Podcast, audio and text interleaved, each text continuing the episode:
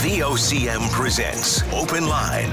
The opinions expressed on this show are not necessarily those of the station. And now your host, Patty Daly. Well, good morning. No Patty this morning, no Linda. I'm Tim Powers, and I'm actually here. I don't know, and you're probably not excited about that, but I am here in St. John's, here on Kenmount Road, getting to see my uh, my colleagues and friends. I was here earlier in the week to do the Ottawa report. Been here all week, and it's a lovely sunny day. I'm not ascribing the sun to me, but boy, I'll take it as I look through the studio windows to the control room. I see the sun. So hopefully on this last day before uh, before Good Friday and the Easter weekend. We have a good show filled with lots of positive energy. Though there's also tough things to talk about. We'll get to all of that. But one of the things I've always enjoyed on this program and a lot of the VOCM programs is when somebody calls to throw a bouquet. So I'm going to start the day with a bouquet. And that bouquet goes to a whole bunch of healthcare workers at the St. Clare's Mercy Hospital. So, the reason I have been here all week is my mother was getting some surgery. She was getting uh, a hip replaced. I'm sure as she's listening, she won't mind me saying that. The surgery went well. She was very lucky to get in when she did. And I have to tell you, the journey that she had uh, over the last three or four days was just magnificent um, in terms of all of the people she dealt with, from being admitted to the hospital on Tuesday afternoon through the actual surgery and going into recovery. And uh, she's still convalescing on 6 West at St. Clare's, the nursing team, the physicians up there, just wonderful. What made them wonderful? Well, they were human. They engaged, they answered questions, they were patient, they were funny, they were thoughtful, and they were were caring. There was a little bump in the post surgery on uh, on Tuesday evening. They kept us up to date. It was nothing serious, but uh, you know causes you a little bit of anxiety. The phone calls that came through.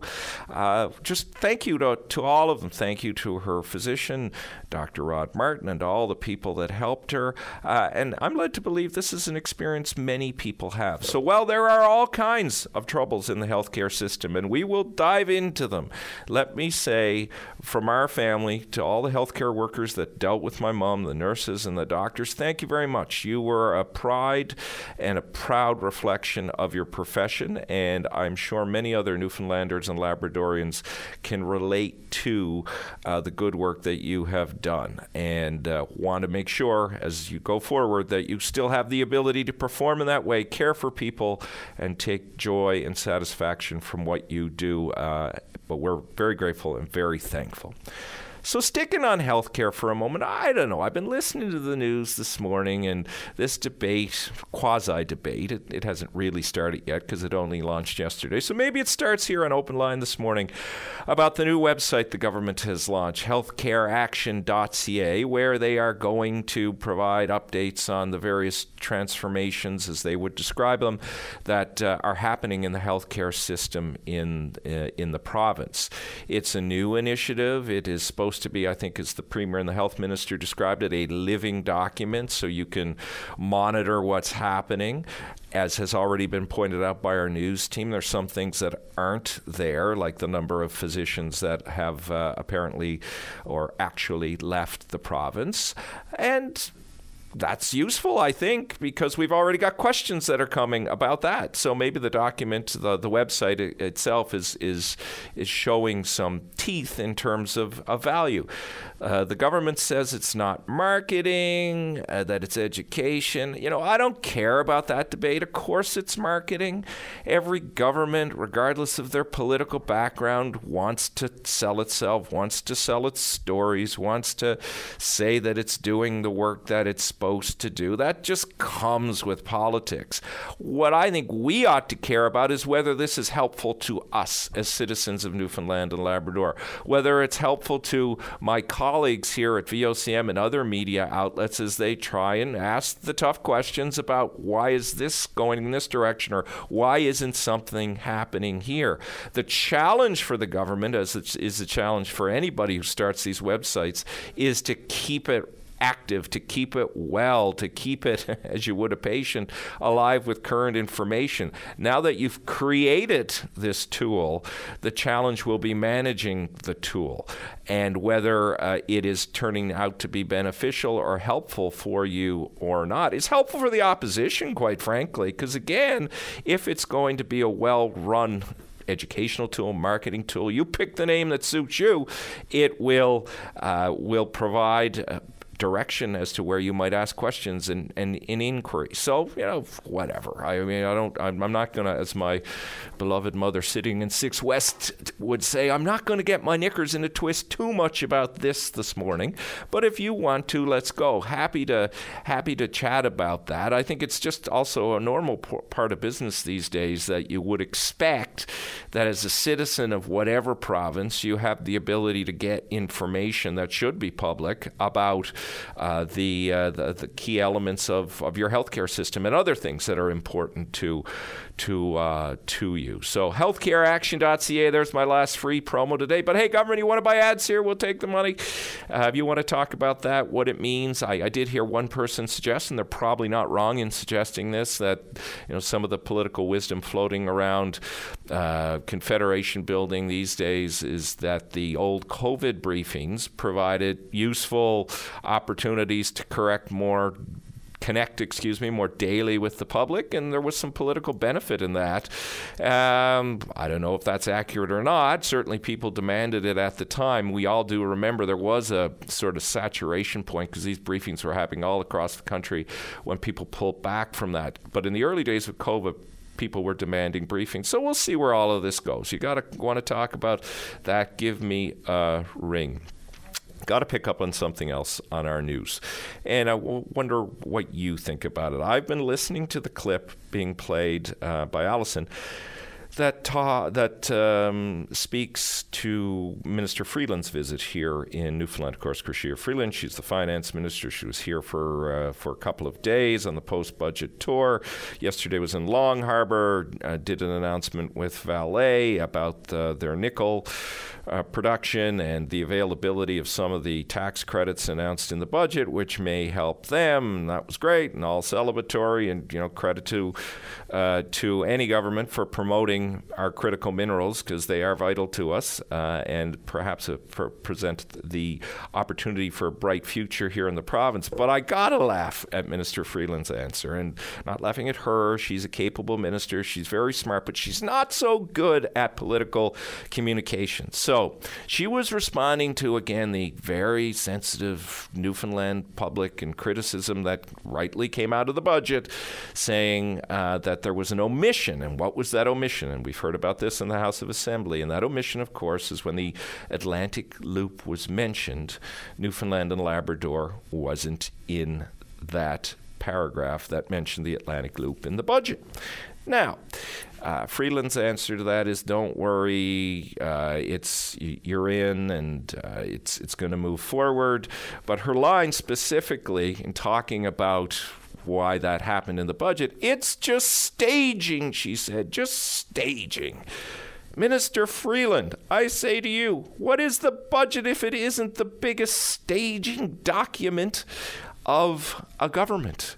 So I'm not sure you're helping your case when you're saying it's just staging because you missed the stage, the curtains, and everything else as a consequence of leaving it out. And have had uh, had most of your tour been responding to whether or not Newfoundland and Labrador is in the Atlantic Loop. It's been part of the debate at Confederation Building this week. I'm sure the province isn't thrilled that the staging didn't involve Newfoundland and Labrador. Anyway, you want to talk about that and the budget. Mr. Singh talked to Patty earlier in the week. I think Minister Freeland was also on this station as well, not just uh, in terms of our news, talking about all these things.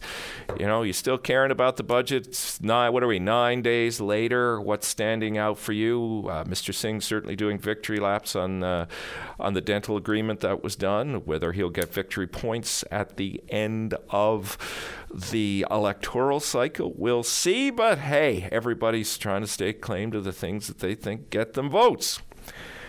Another subject I want to touch on a little bit this morning And I was just talking to Jerry Lynn about it. Uh, you may have heard the interview that Jerry Lynn did with the head of the uh, Newfoundland and Labrador English School District in response to um, the Churchill family's uh, work good work. If I can have an opinion, I can. It's open line. Uh, good work in making sure that their son had proper opportunity to be educated and not discriminated against. Of course, they won a decision, the Churchills did, from uh, from the Human Rights Commission, saying that he had in fact been discriminated against and changes had to come.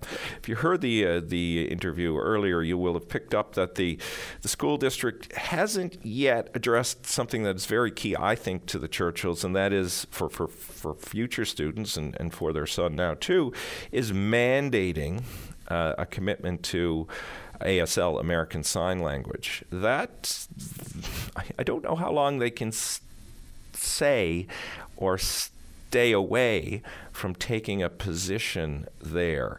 Um, certainly, it's something we want to dive into today. We may hear from the Churchills. We welcome their call. They certainly have every opportunity to respond to what they heard this morning. We'll make sure we, we get them on. Uh, our education system, always a challenge, always a concern. You have to admire, as I've learned about the Churchill case, the, the persistence and the determination that they brought forward to make sure that their son uh, got the opportunities that he rightly deserves, and that didn't come without toil. If you've read the stories, you've seen this has been pretty tough on the Churchill family. And some people may say, "Oh, they got $150,000." Well, I I can imagine. Uh, well, that sounds like a big sum of money. That for years and years of fighting, uh, it's but nickels and matters less than what they are hoping to do, which is properly change the system to accommodate and educate people who need different learning tools and need to have teachers that have different learning tool uh, skill set. So, want to talk about that? We can do that as well. Hey, did you know? I didn't this morning. Now, I'm not a huge golf fan, but I mean, I think if you're a sports fan and you're living and, and breathing today, you know that the Masters is this weekend, kicking off today. Do you know it was 20 years ago? 20 years ago that Mike Weir won the Masters for the first time. I was watching that this morning uh, on Sportsnet before I came in here, and I had had no idea it had been 20 years and the first Canadian to do it. And he almost lost it on the Saturday. He had a bad Saturday. He pulled it together on the Sunday and won it in a playoff. I wonder will they have the drama in Augusta, Georgia this weekend around all of that?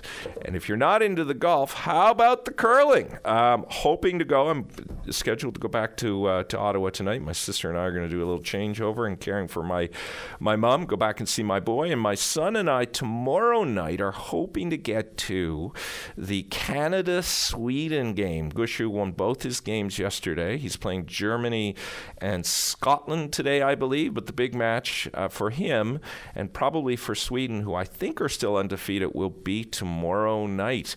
Uh, Gushue, of course, didn't start so well, but uh, has has picked it up.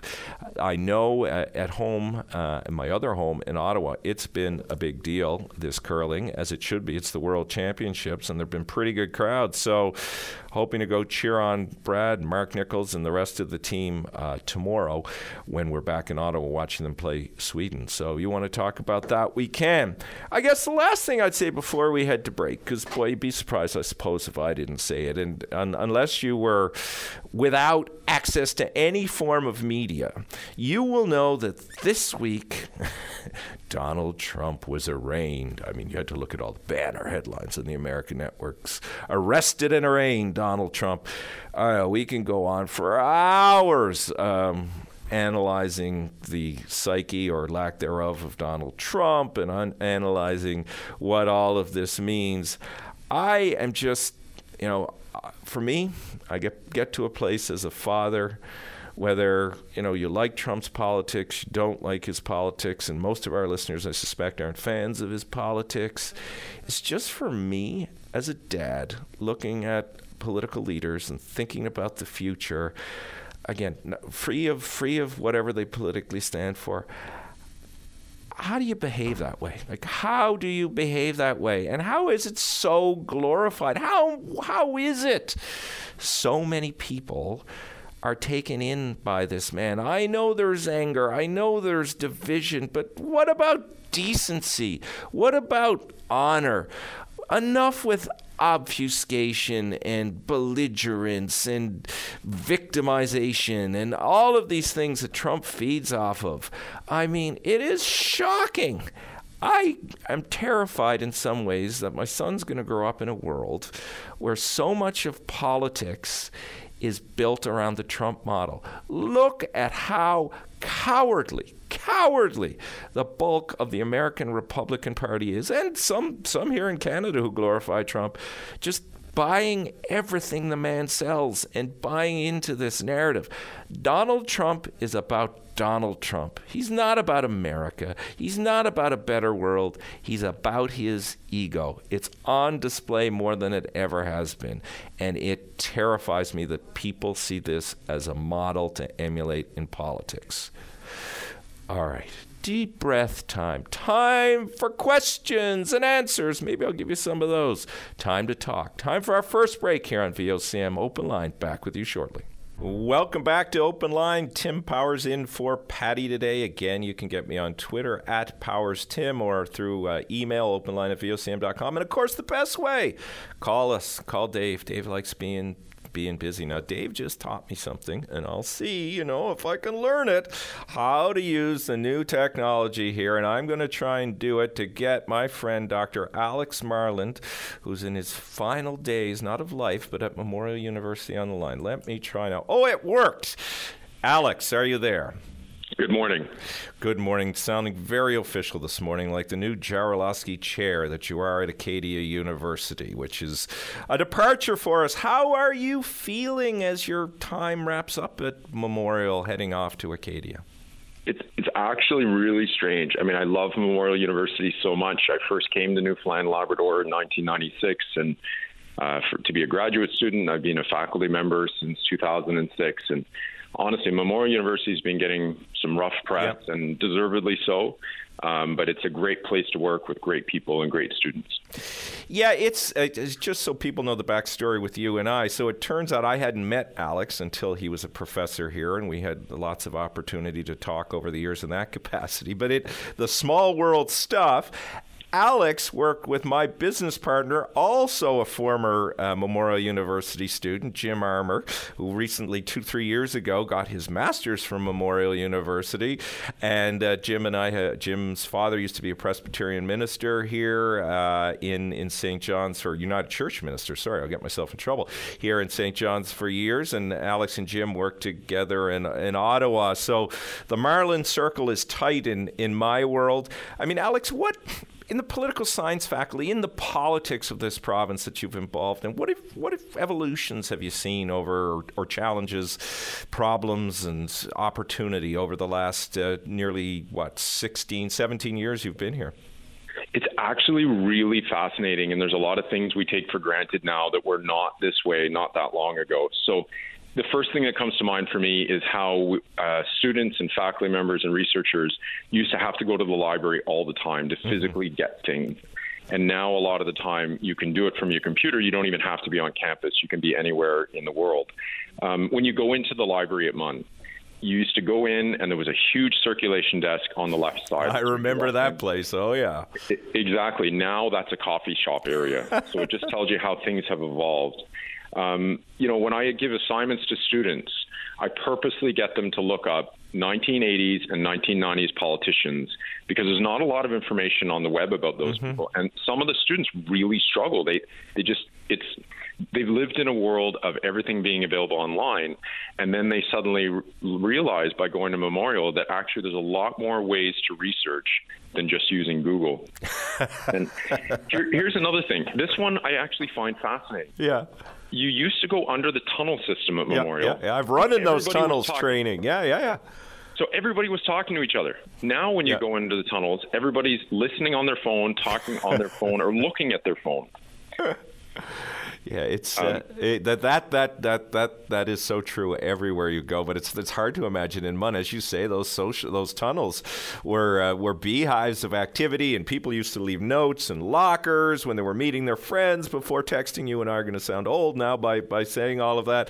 I and you talk about the 80s and 90s. I I remember uh, some of your your colleagues now retired.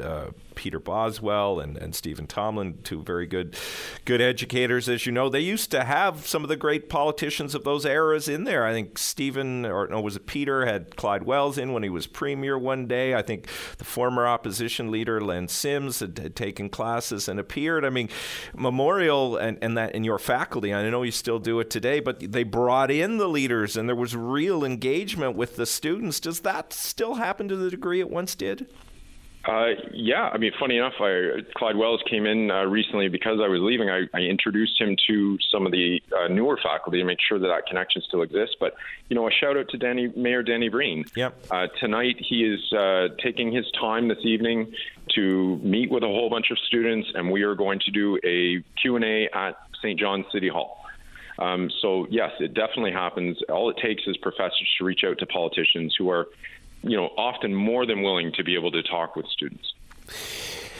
So, what would you say now? You're leaving Memorial. You're going to Acadia, equally a fantastic institution. You're going to to this new position, which you can tell us about in a moment. And uh, by all reports, it, it, it, it, creates even more opportunity for you to do the great work you've been doing in, in political communication and analyzing that to the, the, the degree and the importance that you have. But as you leave MUN, what's your sales pitch for people who may want to come to MUN? I, I mean, I think the first thing for me, this is, I don't know if it's so much of a sales pitch as just a reality that we are, we have an incredible amount of smart people at MUN and also people who are really nice and kind. Mm-hmm. And I'm not sure that that always comes through in marketing. How do you say that you know people are, are nice and kind? And I'm talking about professors, students, and, and others. Um, you know, for me, there's there's a lot of things. For, like when I first came to Memorial, the thing that actually sold me was the St. John's Harbor, when you could actually walk. so you didn't know about the, the the sewage issues then, Alex? Oh, I learned about the bubble pretty fast. um, but it's it's the actual physical place. So it's not just Memorial the institution. It's St. John's. It's Newfoundland and Labrador. It's the culture. It's a different, wonderful place. And, you know, for me, if I was involved with marketing Memorial University, I would show a lot more of sort of the, the tourism elements involving St. John's and, and other parts of, of the province, depending on which campuses we're talking about. Um, but ultimately, there's no question that the people here are are wonderful. And, and we've seen actually differences uh, in terms of the, the student cohorts at mm-hmm. Memorial. There was a wave of people coming over from Nova Scotia because the tuition here was so much lower. That's right. But now what we're seeing is a lot of students coming from around the world. And so you're in a classroom, and it's gone from being mostly people from across Newfoundland. And then there was a lot of people from Nova Scotia. And now, when you're in a classroom, there's people from different parts of the world. So it's definitely evolved in the time that I've been there. Uh, tell us a little bit before I let you go, a little bit uh, about the the new role at at Acadia and what you're hoping to do in that role. Yeah, so I'm I'm starting a new job. It's it's called the Jarislowsky Chair in uh, Trust and Political Leadership. Uh, it's one of five such chairs being created across the country. We're going to be a network of people who have to find ways to come up with programming to train politicians and the next generation of political leaders. Hmm. And so I'm going to be the person for Atlantic Canada who's going to be coming up with ways to do this. And, you know, our initial thinking is, well, you know, we need to create courses in leadership um, that, you know, university students can, can work on. But, you know, my attitude is actually what we need to think about is how can we reach truckers? Now, mm-hmm. use truckers yeah. as an yeah. example of saying how do we reach people who probably are less likely to go to university, probably less likely to be able to pay for it, and who are really busy. And so, how can we get into community halls? How can we do things online? How can we offer things that are free so that we can train people across society and very much make it democratic? This is going to be a big challenge, and for me, it's it's going to involve working with MUN and others across the Atlantic region. Well, you know I got to ask you this question. So you may have heard the end of my little rant there, and, and I'm so I'm just so worked up as a dad, not somebody who's worked in the p- political system, understands political marketing as as you do, and understands why people posture the way they do. But they do as as you look at, and I know U.S. politics is not your area of expertise, but you do consume news and you do pay attention. I mean, how challenging is it going to be for you to teach leadership in an environment when the most dominant leader in terms of exposure is giving us the worst example, in my view, of leadership, and that's Donald Trump? You know, it's really challenging. Um, I have been to many events, including one just recently, where we're there to talk about Canadian politics, and then people ask a question about, uh, you know, a former U.S. president. Um, it is a definite challenge. I have found it very disconcerting here in Newfoundland and Labrador that you know you go into people's homes, you go into public areas, and often what's in the background is open line or just VOCM mm-hmm. or maybe you know local television news, etc. Yep. There was this period especially you know 2016 onwards, where all of a sudden now it was CNN. Yeah. And people are calling each other and they're talking about, did you see this? What happened down there? And meanwhile, they're giving our prime minister, premier, and mayors a free pass because we're not paying as much mm-hmm. attention to local politics where we can actually go get involved and have a say. So I think that for me, the mm-hmm. broader issue that we need to deal with as Canadians is to figure out how do we grapple with the allure of American politics in a, in a world where media travels in a very different way than it used to, and make sure that we're paying a lot of attention to our own local officials and keeping them to account. Well said. Uh, it, it is true. Uh, there are there's an app. There can be an absence of accountability, and for people who uh, um, who want to read further about it, I mean, Alex has done some fantastic work. But it, the work he did, uh, and I think still continues to do in part, or had been doing in part, analyzing the the power of talk radio in Atlantic Canada and Newfoundland and Labrador. And Alex, that's even more relevant now, coming off of the some of the reports from the Mass Casualty Commission in Nova Scotia, where the RCMP condemned in many parts, but one of the strongest parts of communication was on how they didn't communicate properly with people in Atlantic Canada, in Nova Scotia, and relied on Twitter instead of radio. You must look at that, the tragedy aside, and say, wow, there are some things in this region that stay the same, and the importance of radio is one of them. Uh, yeah, so I don't want to sound like I'm pandering. I'm telling the honest, absolute truth talk radio, open line, these are really important ways to be able to connect with people. When there is a, a power outage, what do people do? They turn on the radio, which probably has batteries if their phone isn't working, etc. Right? I mean, I remember when I first started working. I, for a period of time, I worked in the government of Newfoundland, Labrador. I've done all sorts of research about political communication. I prepared all these communication plans, and everybody in the government would always just look at me and say, "Why are you bothering with that? Just get the minister to call open line." I mean, I, I also I came in. I remember sitting there at VOCM Studios watching Randy Simms. He had me in, and I was taking notes about how everything works. Yeah, yeah. I mean, I've studied open line in Newfoundland and Labrador. It is a real phenomenon compared to the rest of the country. The, the rest of the country does not have this type of forum in the same way that it exists here. Well, uh, I wasn't setting you up for that, but I appreciate that. I've always appreciated dealing with you, and I uh, know we will continue to do that. Thank you for all you've done for the province and for the students of the province, and I know you will do a lot for leadership in your new role. Uh, thanks for joining us this morning, Alex. Thanks for having me on the program, Tim. All right, take care. That was uh, Dr. Alex Marland, the uh, former head of, well, he's still the head of political science at uh, Memorial University, heading to Acadia. All right, Allison, you hang on. Uh, sorry, I went a little long there. You're next when we come back here on VOCM's Open Line. Weekdays on VOCM, it's Open Line with your host, Patty Daly. Join the conversation each morning from 9 a.m. to noon on your VOCM. We get people talking.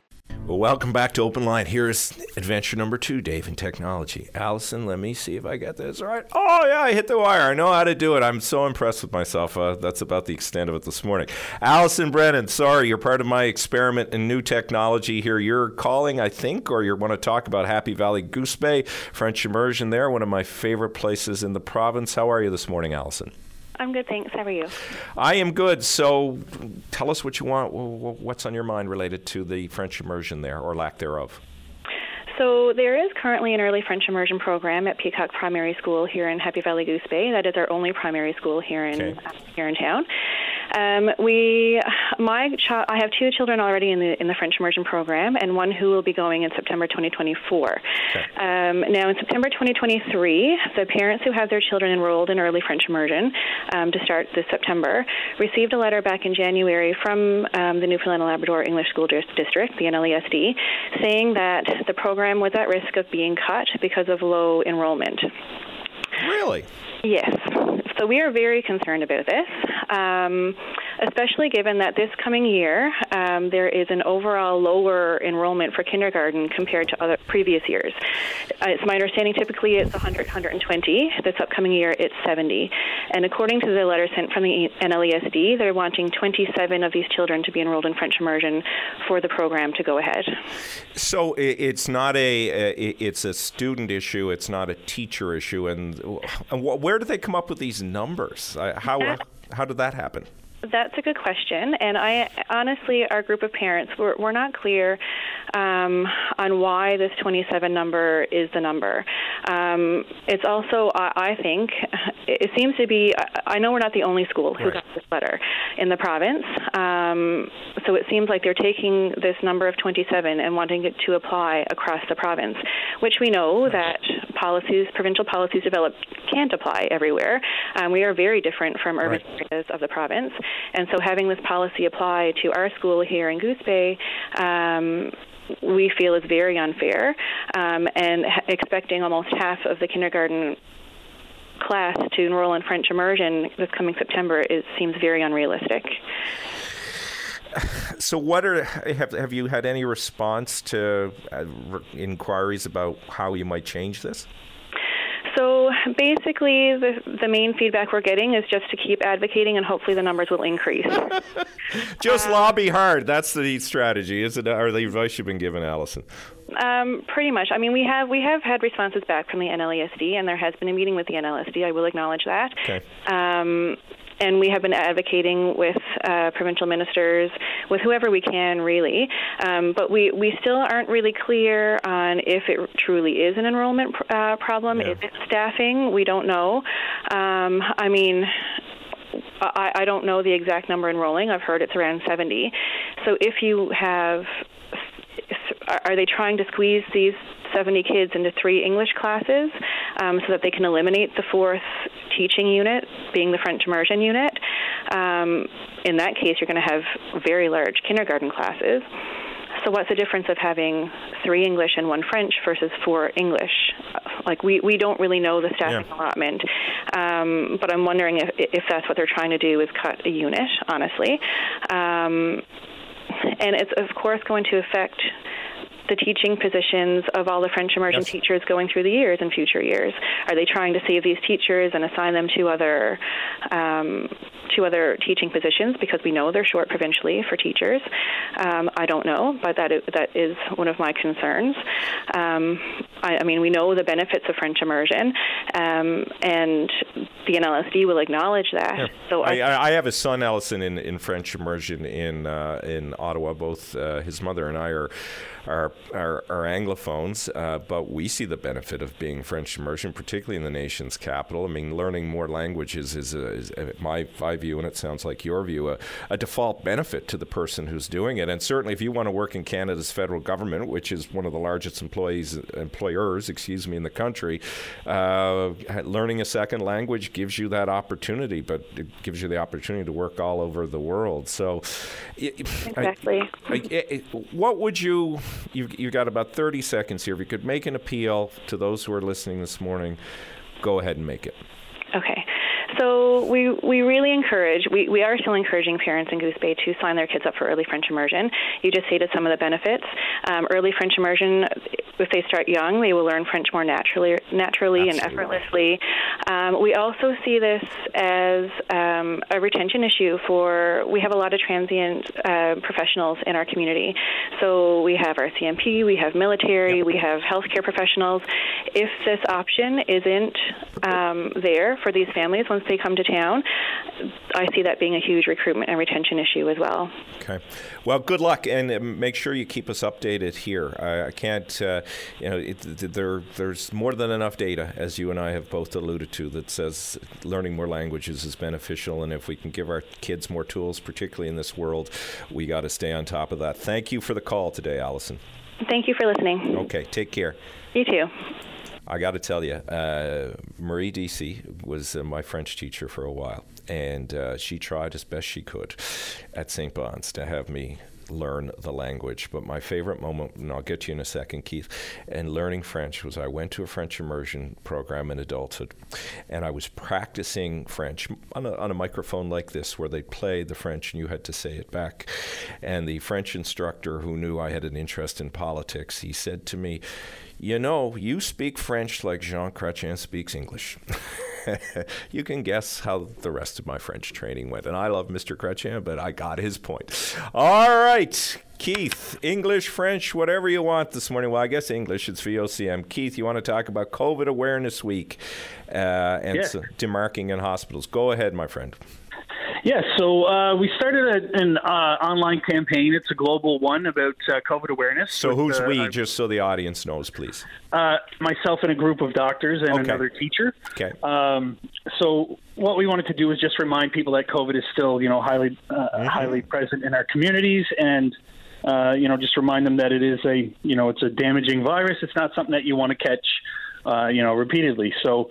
Um, so what we're what we're doing is just sharing as much information as we can all over the social media world and getting people to share the information that we've gathered and you know stats can and all the scientific stuff and just share it with people who really don't know how dangerous covid still is and how you know uh, present it is in our communities so yeah, uh, Keith. Um, just again, not interrogating you. You're what? You're you're a medical doctor. Do you have a specialty or an epidemiologist, general practitioner? No, I'm I'm not a doctor. I'm a teacher. You're a teacher. Um, okay. I'm a teacher. Yeah, and a COVID advocate. Um, the the doctors I work with are um, they're the you know they're the the science people who give me the info and I convey it. So um, yeah, so how much pushback have you gotten on this? Because I find it fascinating right now, and I commend you for what you're doing. But there, there's a lot more caution, as I'm sure you're seeing, particularly from governments about pushing awareness the way that we once did, because there's all sorts of political um, uh, challenges associated with that. So, how much more challenging is it now than, say, it was two years ago to push COVID awareness? Well, it, you know, it's it's uh, it, it's jumping hurdles every day, but I mean, it's you know the the government's uh, involvement in the education process has been a complete failure. So if you were if you were setting out to teach mm-hmm. somebody about something, this is not the way you do it. So um, you know, like right now, it's estimated one in 24 people in Canada has COVID right now as we speak. Wow. Right. So yeah. so this is not a, a, virus that's gone. And if at any point in the existence of influenza, the cold, mm-hmm. whatever. You never have one in 24 people infected with the flu, right? So a couple of years ago, we were all masking. So for yep. two years, we masked we, we kept COVID under 5% of our population infected. Now 90% is infected. So last year they claimed COVID is mild. Take away masks. We don't need rules. Ninety percent of our population has been infected. A so, minimum. So just just so I understand, how do you get that ninety percent? Because you said one in twenty four have it. yeah. How does that give you ninety percent? That's nine percent. One in twenty-four is not ninety percent. I'm trying to get the ninety percent number. How do you get the ninety percent number? No, no, that's over the last year. Ninety percent of people have been. Oh, infected. Oh, okay, all right, cumulatively. So right, right now, right now, currently, it's one, one in 24, 24. is estimated okay. to be infected. And in Newfoundland, it's one in 50. So, yeah, I'd heard that um, stat yesterday, and that, as you say, is not insignificant. I have to tell you, um, it, it is still very timid. I find people in the marketing, and again, I, there's a whole bunch of reasons for it. But I take your point. I've been yeah. going back and forth to the the hospital, one of the hospitals here in St. John's, to visit my mom who had some surgery, and certainly, you know, you see more marketing there. You still mask there, but that's about the only place that I yep. have seen a push for hypervigilance, if I could describe it that way. Yes, and so this is the issue. So right now we're seeing a trend across the U.S. And a few provinces are trying to, you know, get rid of masking in hospitals. So the percentage-wise is 30% of the cases that are acquired are acquired at the hospital right now. So that's with masking. And if someone catches COVID in the hospital, if they're there for a hospital stay, they're a hundred times more likely to die from it. So I hope my mother's not listening now, Keith. She one of her concerns is she, well. she wants to get out of hospital quickly because that she's concerned exactly. about that so yes, and, I, and, and if I were you, I would get her N95s. If you could bring in a, a portable air exchanger, do it. I mean, do anything because it's already a highly volatile, dangerous uh, environment. So if you remove masking, mm-hmm. uh, you know that that number is going to the hospital shouldn't be that dangerous, right? So, uh, you know, it, it, the hospital has always been a place where you know there's a lot of viruses and people do catch. You know, we we've always known that, but I mean, if 30% of the cases are caught there, then if you take away masking, which you know, and and the excuse that some of the provinces are giving is that well, people aren't wearing them properly anyway. So this is where we go back to the lack of education and the complete failure to educate people. Because if you were teaching kids, like say you're teaching your kid to wear their coat when it's cold outside, you wouldn't send them outside with no coat just because they put it on wrong, right? No, you wouldn't. If, you know, that's if you're teaching teenagers how to wear condoms and be and be safe. You're not going to say, you know what? Don't wear condoms because some of the times you guys put those on wrong anyway. Right? It's ridiculous. So, so, so this is where this is where we're at. We're trying to build awareness, but you know, it would be great. It would be wonderful if the government could start picking up that you know that slack on the education because if you eliminate safety regulations and things that are keeping people safe that are proven to keep them safe because they're not doing it right Wow, you know, so some if a kid has that, you know, that top part of the seatbelt over their back, yep. hey, you don't need to wear it. You know, like it's a ridiculous concept and very dangerous, right? So we're just trying to build that awareness, let people know that COVID is still very, you know, present in everyday life, and it's a damaging virus. Okay. It attacks T cells, immune system. It is not something that you want to tango with. No, so I, I had it. I uh, my family had it. I agree with you. It's it's no walk in the park. All right, got to leave it there, Keith. Thank you for calling and raising awareness about it. And uh, you're always welcome to do that on this show. Have a good weekend. Thank you very much. Have a great care. day. Bye. Bye. All right, we're going to take a break, but when we come back, um, Mr. Todd Churchill is going to come on and respond to uh, some of the comments he heard from the head of the Newfoundland and Labrador English School District right after this here on VOCM's Open Line. Welcome back to Open Line. Well, we're going to go to Todd Churchill in a second. I just want to give you, uh, the listeners, a bit of context on the case if you weren't familiar with it and what Kim and Todd Churchill have been doing. Uh, this is from a uh, CBC News report. Kim and Todd Churchill won a human rights case against the Newfoundland and Labrador English School District district, and this comes from early March. They filed a human rights complaint against the district after learning their son Carter wasn't learning American Sign Language in his school. The commission ruled that the district failed to provide reasonable accommodation for Carter Churchill and discriminated against him during the 2016 to 2020 school years, so from kindergarten to grade three. It has ordered the board to support Carter with education in American Sign Language and evaluate him in that language. The district was also was also also ordered to pay Todd and Kim Churchill close to one hundred and fifty thousand uh, dollars. That's from CBC and also comes from the commission report. Now we'll bring on uh, Todd Churchill. Todd, how are you today? Uh, good. How are you doing today, Tim? Uh, I'm good. Um, you heard the interview earlier. What's your reaction to what you heard from the, uh, the, the school district board this morning? Well, I mean, Terry Hall just repeated, uh, I guess, the refrain from the district, uh, taking no responsibility. He took responsibility, but shirked it at the same time. There was a complete lack of acknowledgement that in this province, there's no uh, testing of teachers, for example, proficiency testing of teachers. A, a, student who's going to learn French will have a teacher who is proficiency tested in French. You'd never put a student yeah uh, in a classroom with a teacher that doesn't speak French. And you know, Jerry Lynn asked him about that this morning, and he completely shirked it. Uh, you know, his answer was, "Well, we'll ask the teacher what the proficiency is." I mean, is that is that what we're going to do? We're going to ask the teacher how how proficient are you? Uh, you know, and, and that was something that was identified in a report in 2011, testing of teachers and student assistants. Here we are talking about it in 2023. 12 years later. You know, that's fascinating to me because I know in, in, in not for profit community sports organizations, they won't let you on the ice, and I'm talking hockey now, obviously, with a reference to ice, until they actually have, and this should be the same in schools, documented proof that you have X, Y, and Z coaching certificates and have done all the appropriate training. So that's not the case in, in the in the school board. That is totally not the case. Wow. You can actually come out of a uh, what's called a uh, Master's of Educational Psychology in Deaf and Hard of Hearing Education and know very little sign language. And that is a fact. We spoke to the dean of Mount St. Vincent, one of three yeah. universities that offer that degree, and we, we educated him. And the fact he's producing graduates that are actually harming children like my son. But getting back to Mr. Hall, yeah you know, in, in his statement, he said, well, you know, we didn't know, we weren't wholly aware or, or have a, a full perspective of the problem. We were talking about this problem for six years. We were in the media for six years. We filed a human rights complaint. Mm-hmm. His own staff within district, the chief adjudicator, Brodie Gallant, in his decision, stated teachers were raising the alarms and then come out with a statement and say, well, we didn't have a full understanding of how bad the problem was. I mean, it's a cop out. They all knew. It came out at the hearing. Multiple witnesses knew, did nothing.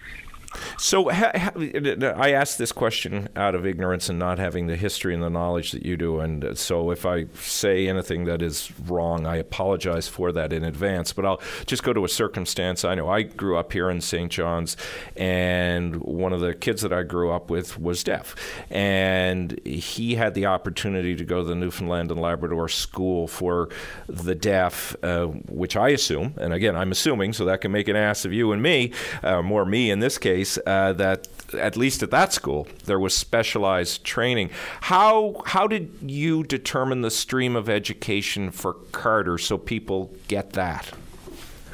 Well, I mean, the problem is with deaf children, there there is no determination of the stream of education. Okay. Your child is mainstreamed. That that is the, the service delivery model in this province for. for so there was children. no option for you to go to a specialized school. There, there isn't one. It's gone. Yeah. Okay is gone. So, like Carter was uh, enrolled at Beachy Cove Elementary. He was the only deaf child in a population of 750 children, all wow. hearing. And it was testimony, it was heartbreaking testimony from a deaf student assistant who worked with Carter and said, you know, Carter was isolated. Carter was yeah. there. Like he was completely ignored for four years at that school. And it's upsetting, to be honest with you. That of course it is. It's the same administration that oversaw that discrimination for four years of our son is still the administration of that school. And no disciplinary actions are being taken against these people. Uh, this morning, Jerry Lynn asked Tony or Terry uh, Hall about that, and he completely said, "Well, you know, it's the district's fault. Uh, no single person had involvement in the discrimination of our of, of Carter Churchill. People made decisions through their actions and inactions that led to discrimination of Carter. I mean, the transcript is there for people to read. If they want to go to carterchurchill.ca, they can read the full transcript of who knew what and when they knew it and what they didn't do. So, I mean, you've won the case, but it, it, seems like it's very little satisfaction because what it sounds like, and hey, I'm a parent, I get it. You want to create an environment where you're, where Carter and kid, uh, kid, children other than Carter can just learn eh, as everybody else would learn and have the opportunity to do that. And you're seeing no progress on that front. Well, I mean, he they started a, uh, the ASL immersive classroom that uh, Mr. Hall mentioned this morning online. It was started three years ago. The first year there was two teachers of good proficiency. Okay. Uh, there was no there was no real concerns. The second year, which was grade five, uh, one teaching position was was good, had a, a, good proficiency. The other one was filled with varying people over a school year, from none to to some. And now this year we have a class where one teacher can sign and one can't. Um, so, you know, how is that acceptable? so to say, well, see, the, the problem is Mr. Hall today, he's trying to make it all about Carter, but there's other Carter Churchills. The only reason there's an ASL immersive classroom at all at East Point Elementary is because Todd and Kim Churchill filed a human rights complaint and wouldn't give up. Yeah. We couldn't be beaten down. We couldn't be bled white financially. But for the Carter Churchills in Corner Brook, or in Grand Falls, Windsor, or in Marystown or Clarenville, they get nothing. So those children today, right now, as we speak, are being discriminated in the same environment that Carter was at Beachy Hill. Mr. Hall doesn't want to talk about that. So, uh, above Mr. Hall, obviously, there's the Department of Education, the Minister of Education. Uh, government always listens to, to this radio program. Um, what do you want to see happen in for for the entirety of the province? Well, firstly, uh, Minister Haggie and Premier Furey can do something very concrete. As an example, to show that they're accountable and they're transparent, they can immediately appoint us as parent representatives to the Steering Committee on Deaf and Hard of Hearing Education which was created in 2019. We have been consistently denied a seat as a parent representative on that committee. Why they figure and you're going to stir up too much trouble? I assume is the reason. Is yeah, that, I mean, heaven yeah. forbid you have a knowledgeable parent. Sorry, I don't mean to laugh, but you, you, obviously have a sense of humor too, going through all of this. Yeah, and, and one of the things that people with problems have to be aware of when Andrew Furey ran for the Liberal leadership, he came to my house at my request and talked to me and my wife mm-hmm. for over an hour about deaf education. It was on July 7th of 2020. Andrew Furey is personally aware of the issues in deaf education. Why? Because we told him personally. He made a commitment to create that parent representative position finally. Did Todd and Kim get it? No, of course not. They appointed a parent who doesn't have a deaf child. That's who got appointed, and that's that's a slap in the face to us. Just before I let you go, let's talk about the person at the center of this. How is Carter? How's he doing? And uh, as you look forward, uh, have the worries? I mean, parents, we're always going to have worries about the future. Are they less, or do they remain the same? Well, I mean, to give you context about Carter, Carter's been pushed to grade six and can't read. Oh my! I mean, just imagine, Tim. I yeah. don't know how old your children are. My mine is seven in grade three or two, going to grade three. So, oh yeah, I, I'm I can. Sure they can probably read, right? Yeah, yeah, yeah. Uh, so just imagine your child was pushed to grade six. Just imagine if you said that in the context of a hearing child. A hearing yeah. child was pushed to grade six and couldn't read. He's so far behind in curriculum they don't even grade him. At East Point Elementary, this ASL immersive classroom that Mr. Hall referenced today, he has never been graded in three years. He gets insufficient evidence on his report card against all subject matter. He's so far behind in curriculum, so far below grade level, they can't even grade him. Oh, that's Todd, that's so sad. Jeez, that's, wow. We were told we were told in kindergarten uh, by Bonnie Woodland. Hmm. I don't even I don't mind saying her name because she said it. She said in a meeting at Beachy Cove Elementary, Carter is getting a quality education. Defended it. They've always defended it. The only reason they're admitting to it now is because they have to, because we forced them through a human rights board of inquiry, and they can't deny it anymore. But the strategy's always been to deny, deny, deny. For six years, they denied it, and now they can't. Well, I listen. It's uh, my my heart goes out to you, but you need more than my heart. You need others to to step up here. I, I thank you for coming on today. I thank you for giving your perspective and uh, admire what you and your uh, your wife have done for your son and for for others. Um, and I uh, keep the pressure up. I know you will. It sounds like you're a very determined fellow, and uh, this is this is something that needs to be addressed. Yeah, Any last words, Todd, before we go? Yeah, one of the things that I ask for your for your listeners, and I know VOCM has enormous reach. It's a very popular radio show, yours and, and VOCM in general. I'd ask people to go to our Facebook page called Deaf Children Matter. We've made a lot of posts over the years, and um, there's all kinds of information we're sharing. And I'd ask people um, a very simple request, doesn't cost anybody anything, to go to Deaf Children Matter and just follow the page so that you can get updates on, on how Carter's progressing and how deaf education is progressing. And uh, it would be a real show of support for Carter and other deaf children for people to really go onto that Facebook page and just follow it. It doesn't cost you anything. Okay. It, it, takes seconds of your life. But go in and follow the Facebook page and really demonstrate to the government that, you know, this is important to people. People are not going to tolerate a deaf child being discriminated against. So this is a great way for the public to really get behind us and, and show support for our son. Okay. I'll leave it there. If you can have one, have a, a good Easter weekend and uh, hug your boy, as I'm sure you do all the time. Nothing more sure. valuable than our children. Uh, thank you, Todd. Appreciate your call. Yeah, take care. Okay, that was uh, Todd Churchill. Um, and again, if there are, if the Newfoundland Labrador English School District, though Mr. Hall's been on earlier, would like to come back and offer a perspective, uh, Todd clearly wants a discussion. Um, we're, we're, welcome to that. Or if you have a, a, view, give us a call on all of that. Kristen, thank you for your patience. You're on the line there. We're going to go to the news, and when we come back, Kristen, we'll have you on the air. Here's the VOCM news. Join us for On Target, one hour in which Linda Swain examines topics that mean the most to you. On Target, weekday afternoons at 1 on your VOCM. Welcome back to line. Tim Power in here for Paddy today. Uh, good to be here. Lines are lighting up, as they like to say. And uh, let me go to Kristen, who's been waiting patiently. Kristen, thank you for waiting. You want to talk about the um, delays in appointments for autism diagnosis. What's going on? Um, I listened to the broadcast yesterday and I heard the story from the grandmother. Yeah, I, I didn't hear it, so you're going to have to fill me in a little bit, please, if you don't mind. Yeah, she was talking about the delays for her for her grandson in getting the assessment, okay. even though it's suspected that he has autism. Um, then there was a call from the CEO of Autism Society here in Newfoundland. Okay. And from my son has autism. He was diagnosed at two and a half. So Paddy asked the Autism Society what the real life implications are to this delay in diagnosis. Mm-hmm. And I kind of feel that, um, from a parent's perspective, that the that the that the real life implications weren't discussed because after you get your diagnosis, so right now here in Newfoundland, according to the Autism Society, you're waiting 24 to 30 months for a diagnosis for your appointment.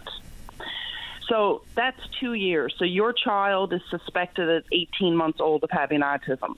By the time you get your first appointment, you're looking at now your child's soon going to be turning four. If if that was the end of it, then that would you know to a certain degree be okay. But it's not because once you get that diagnosis, the services aren't magically in place the next day. Mm-hmm. Your re- your referrals are sent, and living in rural Newfoundland, so I get a referral for a speech language pathologist. I might wait a year before I see one of those. Wow. Or an occupational therapist. So now my child is 5 mm-hmm. My child has started school. My child has had no intervention. He has had no. Now, I'm one of the lucky ones. When my child was diagnosed at two and a half, we got our services in place pretty quickly, and mm-hmm. for the most part, he's doing very well.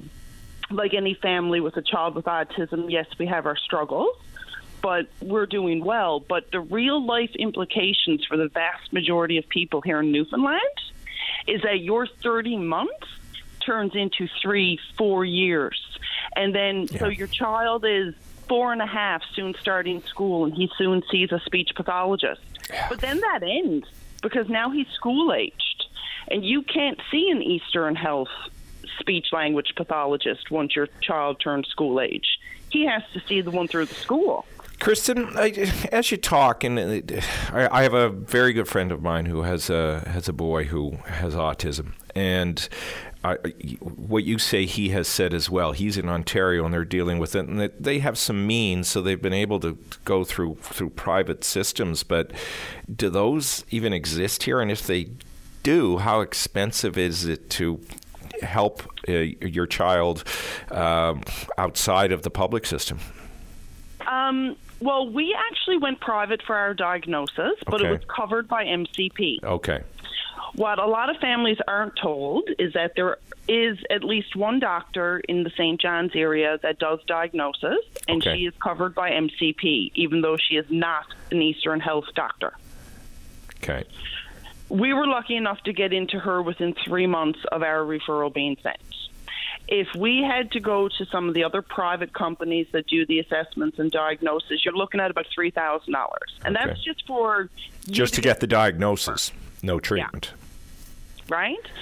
A speech language pathologist is roughly $125 an hour if your insurance doesn't cover it, if you're lucky enough to have it. Um, an occupational therapist is around the same amount. Wow. But then that's just that real life implication. The other real life implication that doesn't seem to be talked about Mm-hmm. is that when your child is struggling and you don't have a diagnosis, Oh, and you don't have supports. So the the two and a half years you're waiting for your diagnosis, a lot of families are finding their family units are falling apart Yeah. because you don't know why your child is on the floor banging his head, and you don't know how to help him. it's yeah I, I, I don't have a child with autism, but I can relate to the, the, the strain. I think any parent listening can. Let me let me ask you one other question, and uh, I'll just say to the other callers, I'm going to take Kristen right to the break, and then I will will will come to you all. This is an important subject. Um, I, I hear this. I, as you know, I spend most of my time in Ottawa, come back and forth, but I hear the story of the lack of comprehensive autism services all across the country. My understanding of it is largely um, related on two sets of numbers the number of people that are suffering and the cost of treatment. As you look across the country, as you look at it here, why are we not able to provide comprehensive service from birth through adulthood to uh, people like uh, your child who suffers from autism? I think that there is a lack of um, one medical professionals Okay. that are trained in dealing with autistic individuals, whether it be children or adults. Um, I also believe that the autism community are not necessarily being listened to as to what it is that that helps, what it is that's Okay. actually needed. Um, as I said, like as a parent with a child who has autism and different struggles that we have faced over the past five years, we're in rural Newfoundland. Yeah. There's no support. You have, you know, the, your neighbor whose child might have autism, and you're relying on them for support. But to say that there is support in rural Newfoundland, no, there's not. And if you're able to travel constantly to St. John's or Corner Brook or the larger populated areas where the services exist, you may find it easier. But mm-hmm. rural Newfoundland, especially, is not being represented. The services just aren't there. And the like and it's falling down on all levels for autistic children because once they hit school aged, then you have the issue of the school. Yeah. Then you have the issue of the training of the people in the school to handle it because, as everybody knows, if you've met one person with autism, you've, ju- you've met just one person because the spectrum is so wide. It's wide and different. Okay, I, I well, I appreciate you calling. I appreciate you advocating and, and trying to help the rest of us understand. And uh, uh, we will continue to, to pay attention to this really important issue and, and wish you and, and your family luck uh, as you continue to navigate it all, and, and everybody else who is working uh, through um, the challenges of, of working with family members that have autism. Thank you for the call today, Kristen. Thank you. Thank you for listening. Thank you. Bye. Bye. All right. Um, that was an important call and uh, wanted to be thorough and make sure Kristen had the, the, the time to, to address things. All calls are, of course, important here on VOCM Open Line. There are three of you waiting. Charlie we'll go to you when we come back here on VOCM's Open Line. All right, here we go again. We're going to talk to Charlie now, as promised. And Charlie wants to talk about Mr. Trump. Charlie, how are you? Uh, good morning, Tim. Actually, about Mr. Trump now, I'm going to leave that for a minute here now. All right. They're misleading me on the board here. What do you got? I'd like to, to just comment on, on uh, Dawson Mercer playing for Oh, yeah. uh, New Jersey. Mm-hmm. He's from my hometown of Bay Roberts. Oh, well, he did you proud the other night, that hat trick. Yes, he did, but I'm forever. My Leafs were drafting Oh, the year he was Charlie. Charlie, I liked you till I heard about this part. All right, keep They, going. they, they drafted right before Dawson Mercer a Russian by the name of Amirov. Yeah. Now got a poor guy's got a brain tumor. I. I, I don't know if he's uh, uh, getting better of that, but they excuse me. Excuse me. They That's could have okay. had Dawson Mercer. I can't believe it. Well, he, uh, he probably to be fair to Dawson Mercer, probably worked out better because, as you know, playing in that hothouse of Toronto, particularly yeah. when you're a young player, can be pretty tough. Not that he couldn't have dealt with it. Of course, I'm sure he could have dealt with it, but now he's the darling of New Jersey. I listen to a lot of hockey podcasts when I run, and they're all, you know, and they're insider hockey podcasts, so it's more than you hear on the the normal news reports. They're all very high on him, uh, and he's he's done very well, and, and Alex Newhook too at the at the Avalanche. But uh, Dawson, at least right now, the spotlight's a little bit brighter uh, on him, but they're uh, both fine representatives of the province in the NHL. It was interesting that when he played for Team Canada, he was their extra forward. Yeah. And uh, look, look how he's come along. But anyway, I'll, I'll be mad at my Leafs forever on that one. There's lots of reasons to be mad at the Leafs, Charlie. Keep going. oh, I'm I'm going to hang in there. But anyway, you had the guy on uh, about university this morning. Alex, yep. Now, you know there was no Rideau Canal this uh, this this winter, right? Oh, I I know. I was hanging on. I love skating on the Rideau Canal. First time in seventy years. I've never, I've never. Or fifty years. Sorry, always, fifty years. Fifty years. Yes, it's always been my dream to have done that. And then the Labrador races in March, as you know, got canceled. Mm-hmm. Anyway, the reason I'm saying I'm giving these two examples, these are two minor examples in a way. The university, a lack of vision. What I can't understand is this, and I've mentioned this before, and I'm going to continue to, to, to bring it up. We're told that on this planet we have an existential threat to our survival.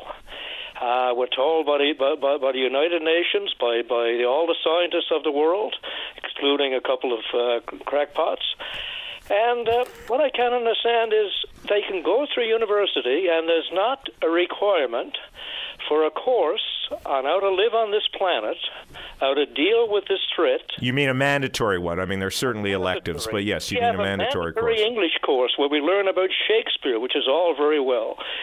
We have a mandatory course on math where we, where, where we learn uh, uh, uh, all kinds of things uh, about math that we'll never, ever, ever use again. We have all these mandatory things, but we don't have a mandatory course on how to live on this planet. Now, that that to me is a complete lack of vision.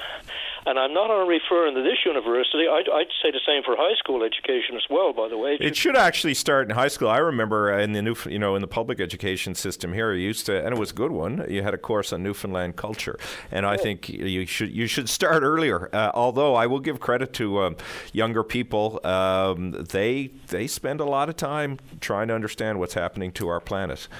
Well, it's not good enough for us to say you might get a, a professor that'll yep. talk about this. You might get a course that'll bring this in. I'm talking about a systematic course that you cannot avoid and this should be done in high school. Uh, elementary is Strand right up through elementary, a definite course in high school, and a mandatory course in university. And, and, and no one seems to be talking about this. We go on as if the world is like it was 200 years ago, and I can't understand this lack of vision, why this is not being talked about at the curriculum level, you know? You, you don't want Jordan Peterson teaching this? well, I, will take him. I like Jordan. Sorry, I, I, had to drop that in there. No, it, listen, uh, I think curriculum constantly needs to be looked at. As you know, there's lots of contention, although there should be less, about climate change reality or not. But I think even you know arch conservatives are moving to a place where there is something going on and we got to deal with it. But pedagogy should ever be evolving. I've got about a minute and a bit. I do want your take on. So, what did you think of this spectacle this week? I know where you're leading, but well, well, very quickly to to Trumpers, not, not not so much about him to Trumpers in this province and and across Canada, especially out west Here's a man who had somebody fixing things for him, as somebody said. He had his father fixing things for him. He lost close to, if the estimates are right, a half billion dollars of his father's m- money. Later, he had that uh, lawyer, not Cohen, but Cohen, the uh, yep. crook, the crook lawyer, I'll call him, who represented mobsters. He fixed things for him.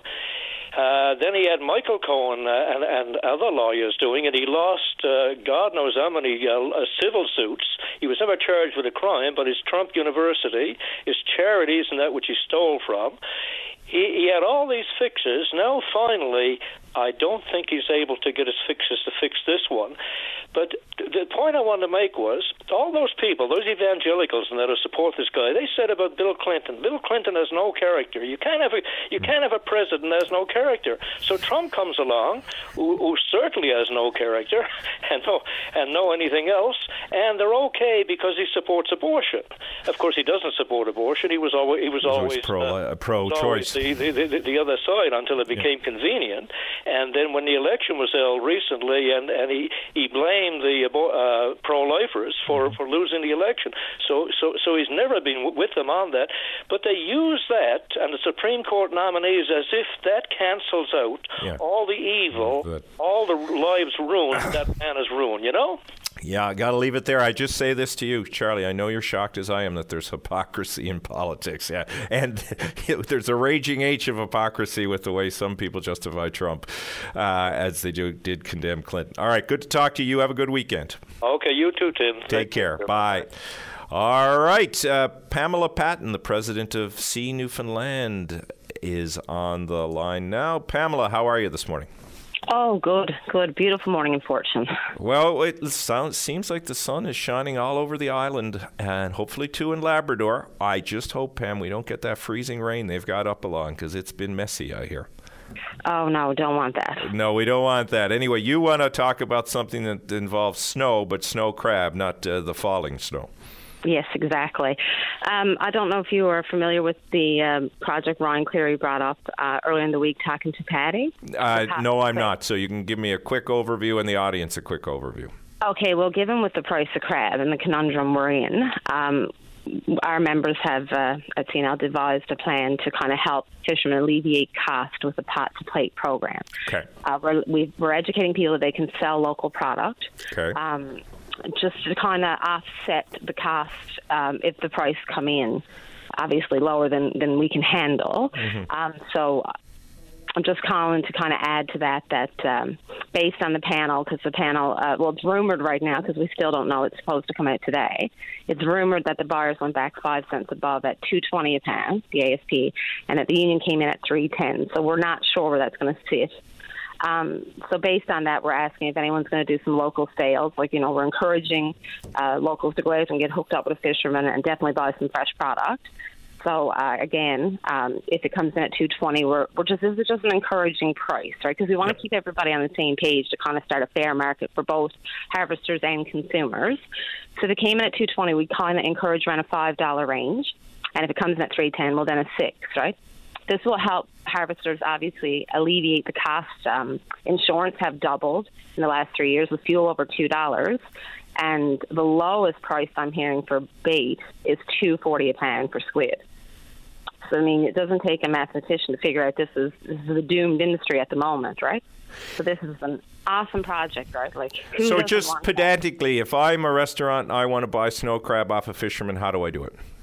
So a restaurant is limited. Okay. Uh, people are not. Restaurants are limited under Okay. their own rules. They are allowed to buy 300 pounds of product. Okay. But again, we're not going to put that off into the fishermen because the restaurant know their rules. Okay, so if I'm I Tim Powers, the only time I'll reference myself in the third person because God, that wants to make me barf. Uh, but snow crab wouldn't make me barf, although I'm allergic to shellfish. So there you go. I wouldn't be able to eat it. But if I were buying it for my mother, the poor woman in hospital, how would I go about doing it? Well, this is what we're what I'm going to add up. We're we're putting in a hook me up program. So if you don't know a fisherman yourself, uh, we're asking anyone who wants to buy crab to contact CNL, and Okay. we will put you in touch with our member in your area. So then you can then reach out to the fisherman and make a plan to buy what you want.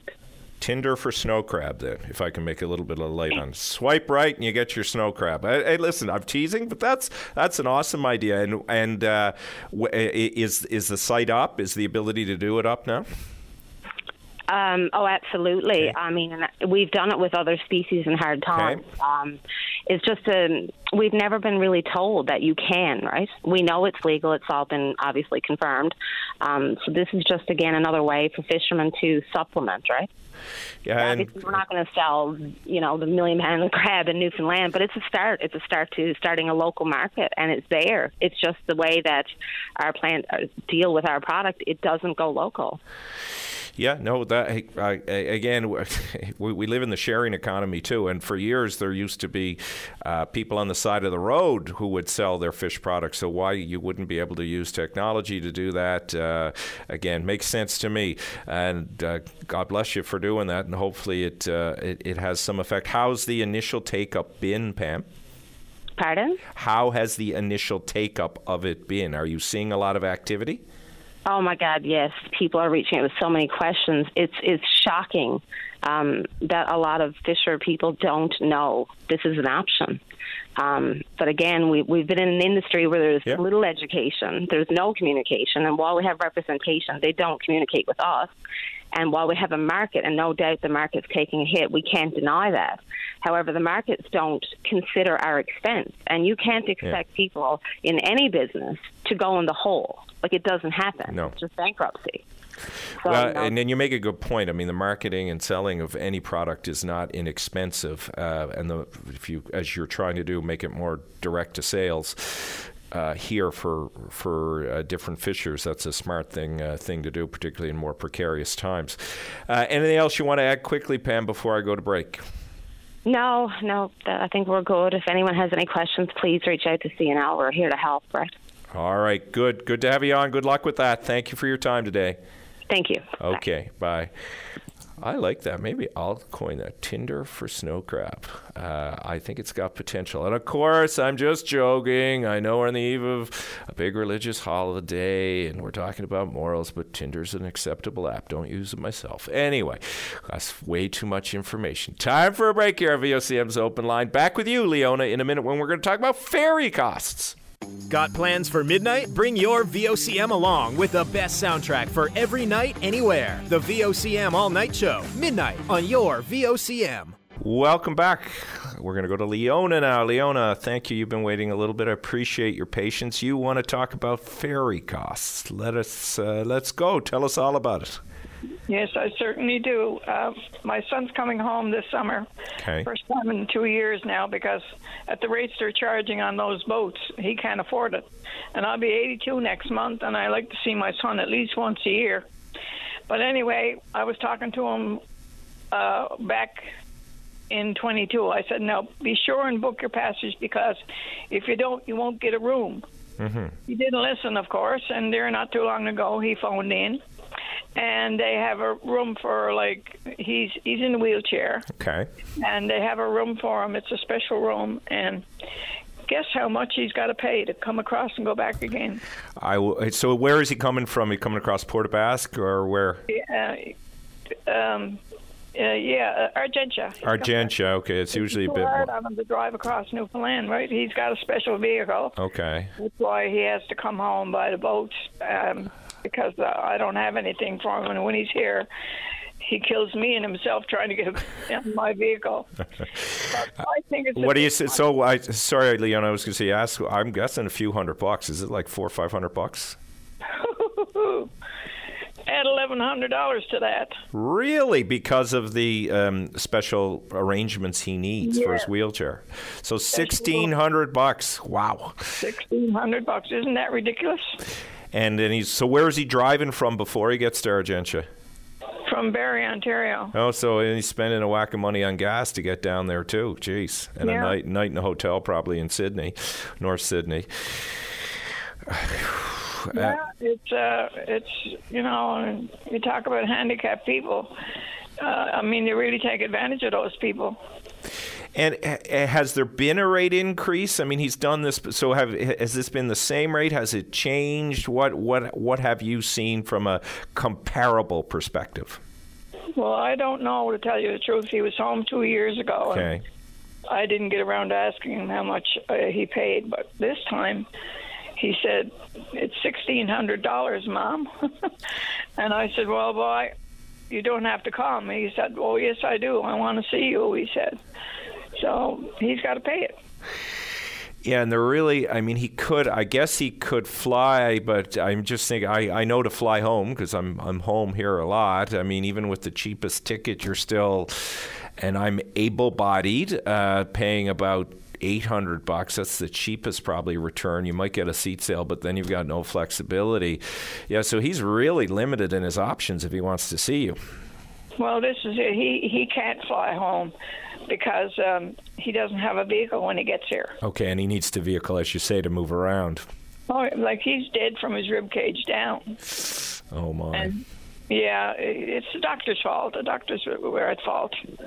So they didn't operate on him in time, and uh, that was it. So, what would you? I mean, the Marine Atlantic people listening here. What would you like to say to them? I mean, obviously it's too pricey. What would you like to see them do? I'd like to see him them give him a, a better rate. I mean, that every other bo- room was booked because he was late calling in. Mm-hmm. But I know now why that one wasn't booked because nobody can afford it. Yeah, it's it's expensive. You know. And you got to see your mom. I, I, will tell you that. I like I I I, I come back a lot. Uh, it's important Yeah. to do, particularly. I mean, you're still young, Leona, at 82, but you want to make sure you get all those quality years, right? well, I don't know how many more I have quality years left, but anyway, I'm pretty good so far. But me, you know, you know, to me, I was shocked. I said to him, "I'm phoning open line about this." Well, I'm glad you did. I mean, uh, there's always been a debate about the rates of uh, travel on the ferries because there's, Mhm. of course, it's a constitutionally mandated service. It's supposed to be affordable. A lot of people would make the argument that you are rightly making that 1600 isn't affordable and you're not considering your son's uh, special requirements and they need to do better. So he, you did him proud today, Leona. We'll see if there's any movement from uh, from Marine Atlantic, and thank you for raising the issue. You're welcome, and thank you for taking my call. All right, you have a good day. Bye. Bye bye now. Uh, interesting one. Uh, I, I've always heard, not, not that specific issue, but marine Atlantic rates have always been a challenge. And if anybody has any information they want to share that may help Leona and her son, give us a call back and we'll put you on the air. Now, going to go to Don uh, Keogh, who's on the line. Don is a nurse practitioner and he wants, or sorry, he, I don't know if he's a nurse practitioner. He wants to talk about nurse practitioners and, and MCP. Don, how are you? Oh, Don, I forgot to push the button. See, I screwed up for the. F- Don, I was talking to myself, and God, nobody wants that. Uh, Don, how are you now? Tim, good morning. How are you today, sir? Well, I thought I was going to go 100, get 100% on the tech, but I just screwed it up. I screwed your introduction up, and I screwed up the tech. You saved the call for me, Don. What do you got? Well, you, I'm going to put another tick on another Rex on your. Oh, no, what did I get wrong now? The name is John. Oh, well, that's not my fault, but I'll fall on the sword for my producer because that's how good I am. Well, John, Don, what do you want, buddy? Tell I'm teasing you. Go ahead, John. That's that's a good one. Listen, uh, I'd like to applaud what the, some of the things I guess the government is doing now with the druggists and the RNs. Uh, they're getting, you know, prescriptions getting be able to be filled, and some of the stuff is covered under MCP and all that. Okay. So it's a plus. They're, they're, they are trying to do they are trying to do some stuff. But my my concern is uh, a little over a year ago, I found out when I went to get a new prescription that my doctor retired, Okay. and I had I had no knowledge of it. Really? The- Usually a doctor will send a note to his or her patients. You didn't get any of that? Exactly, because now I only go to a doctor when I need my prescription or whatever. So, you know, might have been lost in the works or whatever. But uh, having said that, so I, the druggist filled mine for another 90 days, which was great, like they would, and thanked, and I thanked them, you know. But what happened afterwards, I went on the wait list. Okay. No problem with the doctors. No, uh, no, uh, I got no response or anything. I, well, they, they they they did call me six months later and told me I was on the list. So I went and I was talking to someone. I went to a nurse practitioner, which was great. They're allowed to do most a lot of the things that the doctors do. They can issue prescriptions, uh, blood work, uh, special tests, EKG, vascular stuff, and all that, which is great. The only thing problem is they are not covered under N- MCP. So every visit, every visit, every visit I made to my nurse practitioner, I had to pay for. My insurance will not cover it because it's supposed to be covered under MCP. MCP won't cover it because Oh, supposedly, supposedly it's in the works. Now, in August of 2019, It's not so much in the works if your money's gone out the door, John. E- exactly. Uh, In- Don's in money too. Could have been you and Don, John, who did it all. Anyway, Could have been, that's right. in in in August, the government signed this bill, part of Bill 55, I believe it was. I'm out in my car now, so It's I don't have man. my rec- so I don't have my records with me. But they signed it saying the nurse practitioners could do all this. So basically, that's almost four years now. And anyone that went, and, and as we know, 25% of Newfoundland have has no doctors.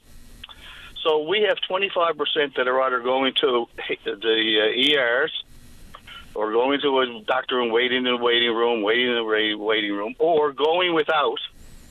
And anyway, I had a, a bit of an argument with my insurance company, and I said, "Well, that's all right." I said, "I'll forego my pills and all that, and I'll go in the hospital. It'll cost either you or the government a hundred thousand dollars, and all you owed me was one hundred and seventy dollars."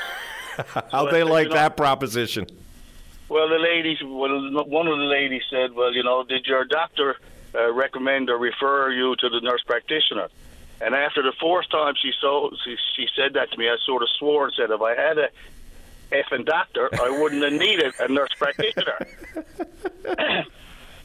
but the meantime is whoever was who, who, whoever your your uh, producer is this morning. I can't remember his or her name. Oh, there we go. I got back at him for Don. There you go. He's Dave. He's Dave, but you can call him Steve or something. Sorry, Just Dave. uh, I'll call him Frank. I'll just call him Frank.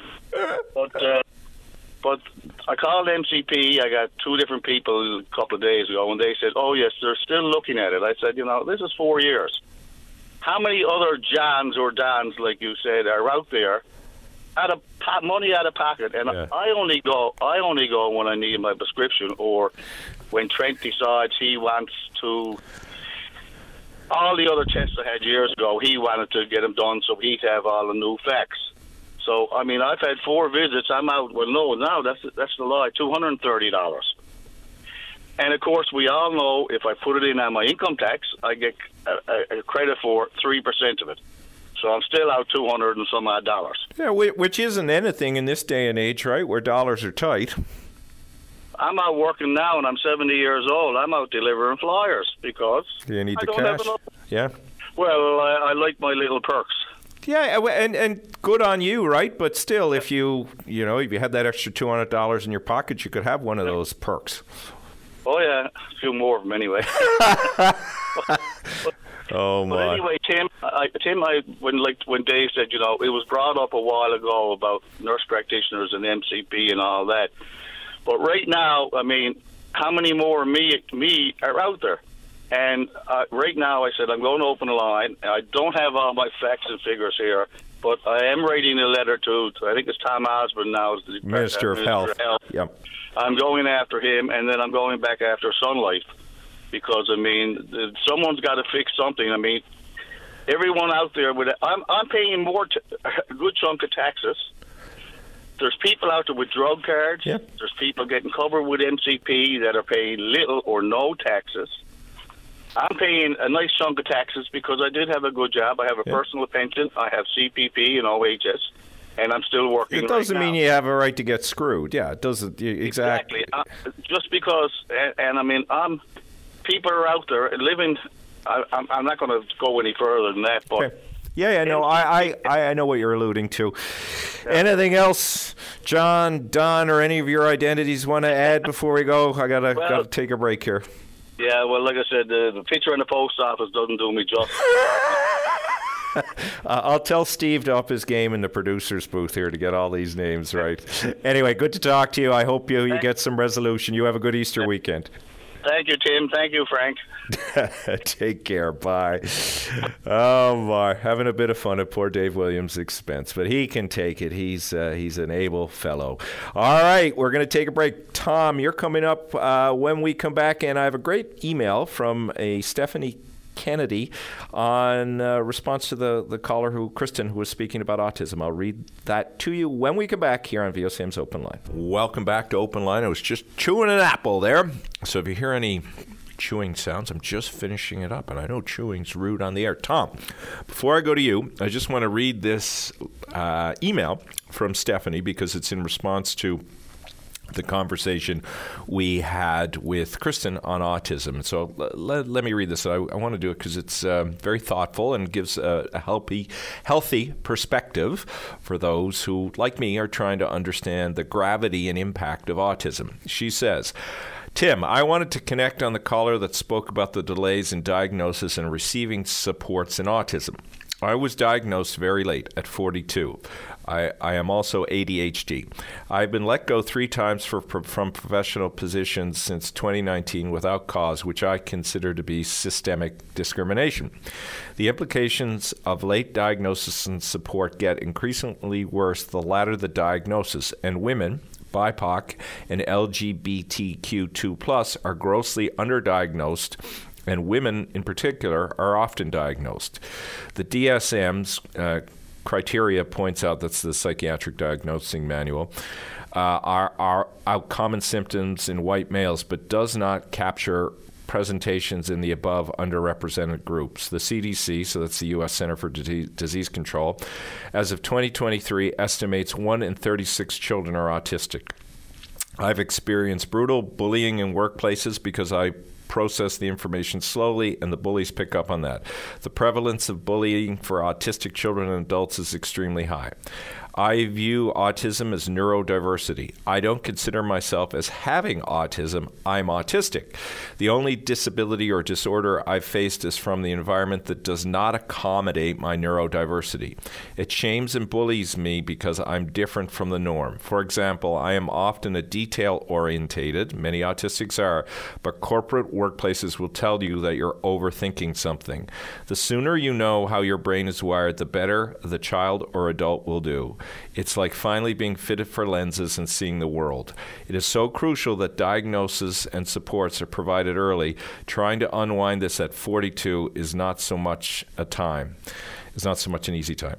Emailing this is a better form of communication for me. I can't articulate my thoughts as well as when spoken. I appreciate the opportunity to be heard and alternative forms of contact uh, for open line. Signed, Steph. Uh, Steph, glad you shared that. That most certainly helps me understand a little bit better, and I'm sure it helps others. And good courage for you and being open about it all. And uh, good luck as you try to navigate what clearly is an extremely difficult situation. Okay.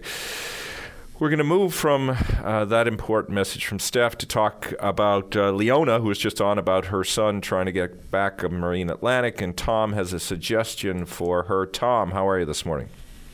I'm fine, Tim. How are you? I'm good, thank you. What do you think uh, Leona ought to do as she tries to get her son back here and has to pay, uh, as she describes it, pretty exorbitant rates to do so?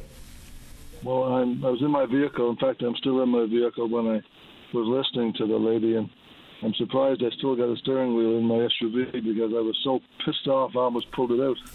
Uh, you know, this this this is a this is a violation of everything that's that's decent.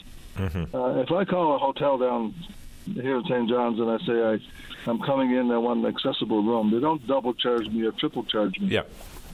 Uh, and if you get on a Marine Atlantic and this gentleman needs an accessible room, and the fact that they're charging him an exorbitant rate is a violation of his human rights, is a violation of everything that we stand for in this country. And man, oh man, I can't under- look.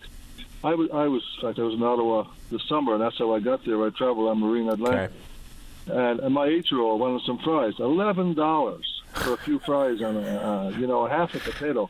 Oh my uh, God! That aside, the yeah. prices on this bloody ferry are crazy. But this one particular issue of charging this person who needs an accessible room an exorbitant rate, you know, the man needs to file a human rights complaint and if he needs help with it, call me.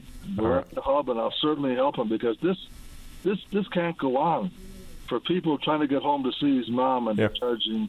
In the meantime, if he did choose to fly, for example, mm-hmm. then when he comes home, we have the go bus here in St. John. Okay. He can get he can get access to, and if he needs some issues with that, again he can call and we can get him pre-approved before he arrived. And you said the hub, yeah. correct, Tom? Did I hear that right? Yeah, I'm at the hub. Okay. I'm the executive director of the hub, the physically disabled yep. service center. and uh, he can call us. Uh, Dave knows my number off by heart, uh, and uh, you know we can help him get him pre-approved if he wants to fly. Uh, but in the interim, I would file a formal complaint with uh, with these guys because this is ridiculous, absolutely ridiculous. Sixteen hundred dollars to put your your head down for for six or eight hours. That's that's that can't go on. It makes me so upset. I like I want to go to Port Basque or Argentia and protest because this shouldn't be going on. It shouldn't happen in 2023. Charging people with disabilities more than people without disabilities. Well, you, you make the right point, I think, too, and, and you know this better than I do, but I, I, a human rights complaint here, which is easier, I think, to file. Still has some complications than than than uh, previous is is a way to go here because at, at least when you go that route, or perhaps somebody from Marine Atlantic is listening today and will do a little bit of legwork and solve the problem without going through the whole process. But if that doesn't happen. Um, yeah, you got to go. You got to go that route because then Marine Atlantic um, will be compelled by a recognized tribunal to say you can't do this. And not only will you help Leona's son, you will help others who are finding themselves in the same predicament. Yeah, it's, it's crazy, absolutely crazy. All right. Uh, anyway, I, have I've sounded off, and I, I think I got my bent done for today. And on a final note, we've all been following the crab prices, and, and I went to Costco yesterday yeah. to pick up some Easter eggs, and I looked at uh, some king crab legs there. Uh, there was four legs, you know, how long they are. They're about yeah, yeah, yeah. 12, 14 inches. Four crab legs, eighty-two dollars. Oh my! pretty. Ex- that's pretty expensive protein, and I like my protein, but whoa! All right, Tom. Thank you. All right, thanks. Thanks for getting my call. Okay, take care. All right, that was Tom. All right, we're going to try and squeeze you in here, Judy. We got to go to news, but I'll give you a couple of minutes. You got a story about your great grandfather? You there, Judy? Oh, I, oh, sorry, I did it again twice, That's Judy. okay. All right, there you go. Dave, Dave's no, correcting me now. No problem. Tell us about your great grandfather. I got to give you yeah, a couple of minutes. Yeah, 161 years ago, April 2nd, Mhm. he and thir- he was 18. He wrote in his diary.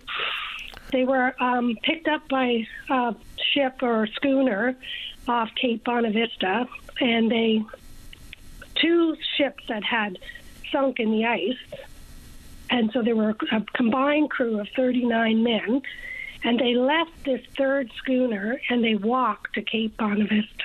Took them really, 12, yeah, 12 and a half hours, and he said that they didn't walk a straight line like a bird would fly. He said, so of course they had to assess each pan of ice as to you know one guy leading. So yeah, they walked and they arrived in at the lighthouse in Bonavista at 7 p.m. that Mhm. day. And the lighthouse keeper didn't have enough food for 39 starving men. So he went to town and came back with bread and tea. And they went and they they met with the magistrate at the time, Sweetland, and he said he was very kind to them. And uh, then he headed back home to Tilting, and he concluded his story, Tilting, Fogo Island, um, his story by saying, My dear reader, he said, Seal money have flippers of its own to paddle away. So there you have it. That is a great story, a great mood setter for Easter weekend. Uh, Right on. Thank you for sharing that, Judy. Thank you, Tim. Take care. Happy Easter. You too. Okay, bye. Uh, there you go. I got to figure it out, Dave. All right, we're going to go to news now. When we come back, Troy Croft, the uh, CEO of Sport Newfoundland and Labrador. Weekday mornings from 5:30 to 9. Jumpstart your day with Jerry Lynn Mackey and Ben Murphy. Newsmakers, traffic, weather, and more during your VOCM morning show. All right, I'm going to get all this right in the last hour. No technological screw ups. So let me go right to line one and talk to Troy Croft, the Executive Director of Sport, Newfoundland and Labrador. Troy, how are you? I'm good, Tim. Thanks for having me. I uh, I'm glad to be speaking with you. I'm glad to be speaking with you too, about some positive things in sport. I don't know about you, Troy, and you and I have talked a lot of sports in the past. It's been tough for sports leaders, and rightly so. There have been a lot of lot of challenges, and we don't get to talk about as much as the of the good that still happens as we once did. And one of the things that you guys are doing, it's your 50th anniversary. Congratulations on that. Yeah. You're launching a uh, a summit with Sport Law, who I know, and the Center for uh, Ethics in Sport, who I also know, on the ho- and it's part of the Hope on the Horizon tour. Just give us a sense of what that is. Yeah, so you know, as part of our anniversary, our 50th anniversary celebrations, we wanted to have a you know a some kind of a legacy piece, and this you know this opportunity came up, and you know we've been we've been talking Summit for years, so you know this opportunity to partner with uh, you know the Sport Law Group and the uh, Center for Ethics in Sport was a great opportunity because, as you said, there's a lot you know sport has changed in the last five years, and you know we just came out of a pandemic, you know, in terms of you know some of the challenges and some of the changes in sport around safe sport. You know, uh, abuse-free sport has just been launched. You know, equity, mm-hmm. diversity, and inclusion sport. So all these new things that are happening in sport, you know, it's uh, it's it's challenging for all of our members. And then you think of all the local clubs and associations to number one deal with that, yeah. understand that, and then you know try to implement policies and stuff around that. So so you know, it's it, that's what the Hope Tour is about. It's about you know, I guess giving hope to all of our members in terms of you know what there's there's support out there to help you navigate all these new changes in the sports system. They don't have to do it alone. So you know, Dina and Steve. Uh, Dina's uh, very good. I've worked with Dina before in, in rugby. She's excellent, and Dina, yeah. of course, is the uh, sport law, correct? Yeah, exactly. Yeah, and and Steve Indig with Sport Law Group as well. And Steve's so, excellent know, as well. Yeah, they're two top quality people. Yeah, hundred percent. And you know, they they definitely you know they have a, a wealth of expertise and knowledge about these you know pressing issues. So so we're excited to have them come to the province, and you know I think they have seven cities around the country uh, scheduled right now. So so they're going to be coming and you know talking about these issues, providing resources, providing you know some some support to our members to help navigate uh, some of these uh, you know changes and challenges that our, our members are dealing with in the, in the sport delivery system. Troy, are you seeing any chill from all of the challenge different sport organizations have had, and the chill in terms of volunteers? Because sport so relies on volunteers, and they need volunteers to coach, to administer, uh, just to keep keep them running. And the programs that you're you're hoping to bring forward and talk about through Hope on the Horizon are, are vital to all of that. But back to the question: Have you are you seeing a resistance, or is this uh, or, or, not? And this this opportunity that the tour presents will uh, only help people as they move forward. Yeah, 100%. I, I think volunteers, that, that's definitely going to be a theme moving forward. Uh, we've already, you know, we've heard from our members, and that is definitely an area of challenge. Uh, I'm sure if people, you know, during the pandemic, obviously a lot of people were uh, you know, didn't want to go out and volunteer for numerous things. I mean, we had a number of games that were postponed, you know, major games that were postponed, and a lot of volunteers that signed up for that, they didn't come back. And I think the theme is uh, it's similar across the board in terms of a lot of our associations. They've lost volunteers. Now, a lot of have returned, no doubt about it, but I think volunteers, it's always been a challenge. And none of our, none of our sporting activities can happen without volunteers. Uh, and as you know, we got the 2025 Canada Games yep. coming. Uh, you know, we're going to need 5,000 volunteers for, for, that event. So, uh, volunteers and recruiting, retention of volunteers, that's definitely going to be a theme moving forward. And hopefully, and you know, people get scared of some of these things, some of these challenges that we're facing, and some of these new ways, uh, new new um, you know things that are happening in sport. They get they get scared because they don't have the you know organizations. Exactly, they you know they're they're spending their time. A lot of these groups are run by volunteers. You know, some if they're lucky, they have one staff person that are that are running the organization. They can barely get the day-to-day operations done. Forget trying to uh, you know understand all these new uh, challenges in, in the sports system and new things that are, are cropping up and developing policies around it. So, you know, that's really what we're we're hoping to uh, establish with this and, and, and let people know that there is hope and the whole premise behind the Hope Tour that you know what there's support out there for them to kind of uh, navigate through this. And, and I can tell you, if it helps the listeners, having just done last fall some of the Hockey Canada courses, which are part and parcel of, of courses that CCES and Sport Law have contributed to on diversity, on inclusion, on understanding values based approach in the modern era. They, they're simplified, they're um, responsible, and they're so helpful. Uh, so I would encourage people to go uh, to the summit, particularly if they are welcome to go to the summit. So, how can you participate in the summit?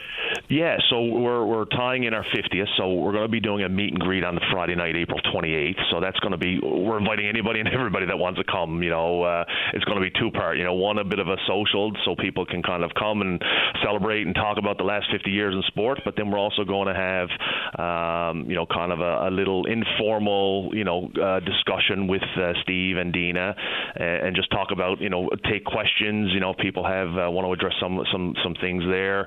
Uh, just you know, informal meet and greet, and that's kind of help us celebrate the 50 as well. And then we're going to do a full day on Saturday, the 29th, uh, with uh, with some of our presenters, and a full day uh, summit during during Saturday. And then, of course, same weekend we're doing our annual awards presentation, our mm-hmm. provincial annual awards presentation. So it's a, it's definitely a full uh, full weekend for sure. Uh, before I let you go, just want to get a comment if you're up for it on uh, one of the news stories last night that CBC was reporting on the state of the Aquarena and a broader question than the Aquarena. How is the infrastructure looking as we're heading into 2025? Is it on track? Are we going to have everything ready? And, and what, what, what will be the benefit to the broader sport community after the games are over? Yeah, I mean we're lucky, you know, in terms of our summer sport facilities. I think you know a lot of our facilities, from what I understand, you know, uh, needed needed just you know some few minor upgrades. Obviously, that arena was the bigger piece, and, and of course the track is, is is the big piece as well. So so we were lucky in that regard. So no, from what I can tell, you know, uh, everything seems to be on schedule, uh, and there's always challenges, of course, as we know, with uh, construction of new uh, facilities uh, and major upgrades. But you know, uh, with the new track coming, that's definitely going to provide some, a lot of opportunities opportunities, especially with the turf infield that's going to be there with it. So that definitely uh, will provide some opportunities for you know spaces at a premium. And I mean, there's you know we could double our facilities and still probably uh, not have enough uh, time.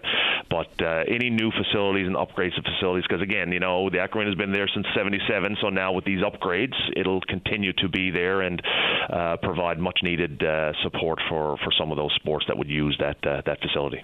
All right, leave it there. Appreciate the call. Good luck with the summit. Congratulations on uh, on 50 years. It's an impressive achievement, and uh, keep uh, pushing sport as a positive contributor to our society. We need more of that. Thank you, Troy.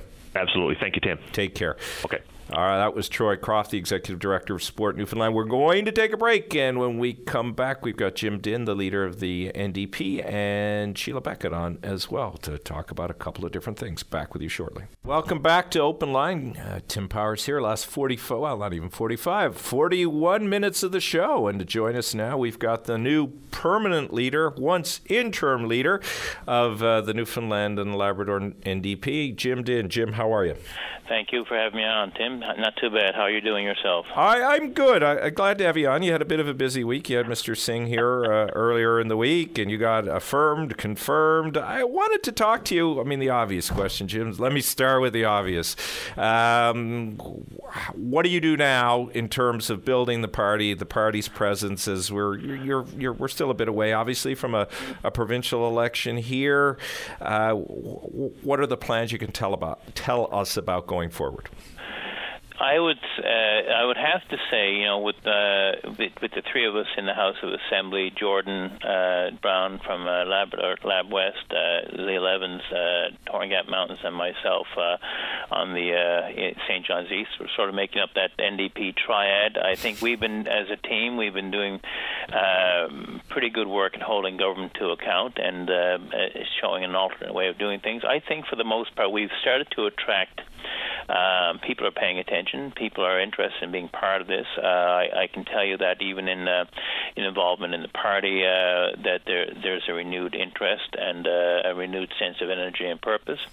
Going forward, I, it comes down to after this is looking at um, uh, having candidates now, mm-hmm. starting that rather than wait, I guess, until an election is called, but start that process, uh, looking at what who's out there that would be interested in. Uh, uh, coming, putting their name on the ballot, and not only that, but people who would uh, uh, would be uh, interested, in, who may not be interested in being par- uh, being in that front person, so to speak, but who would be willing look to donate, to be willing to work behind the scenes on on ex- on district associations, maybe on campaign teams.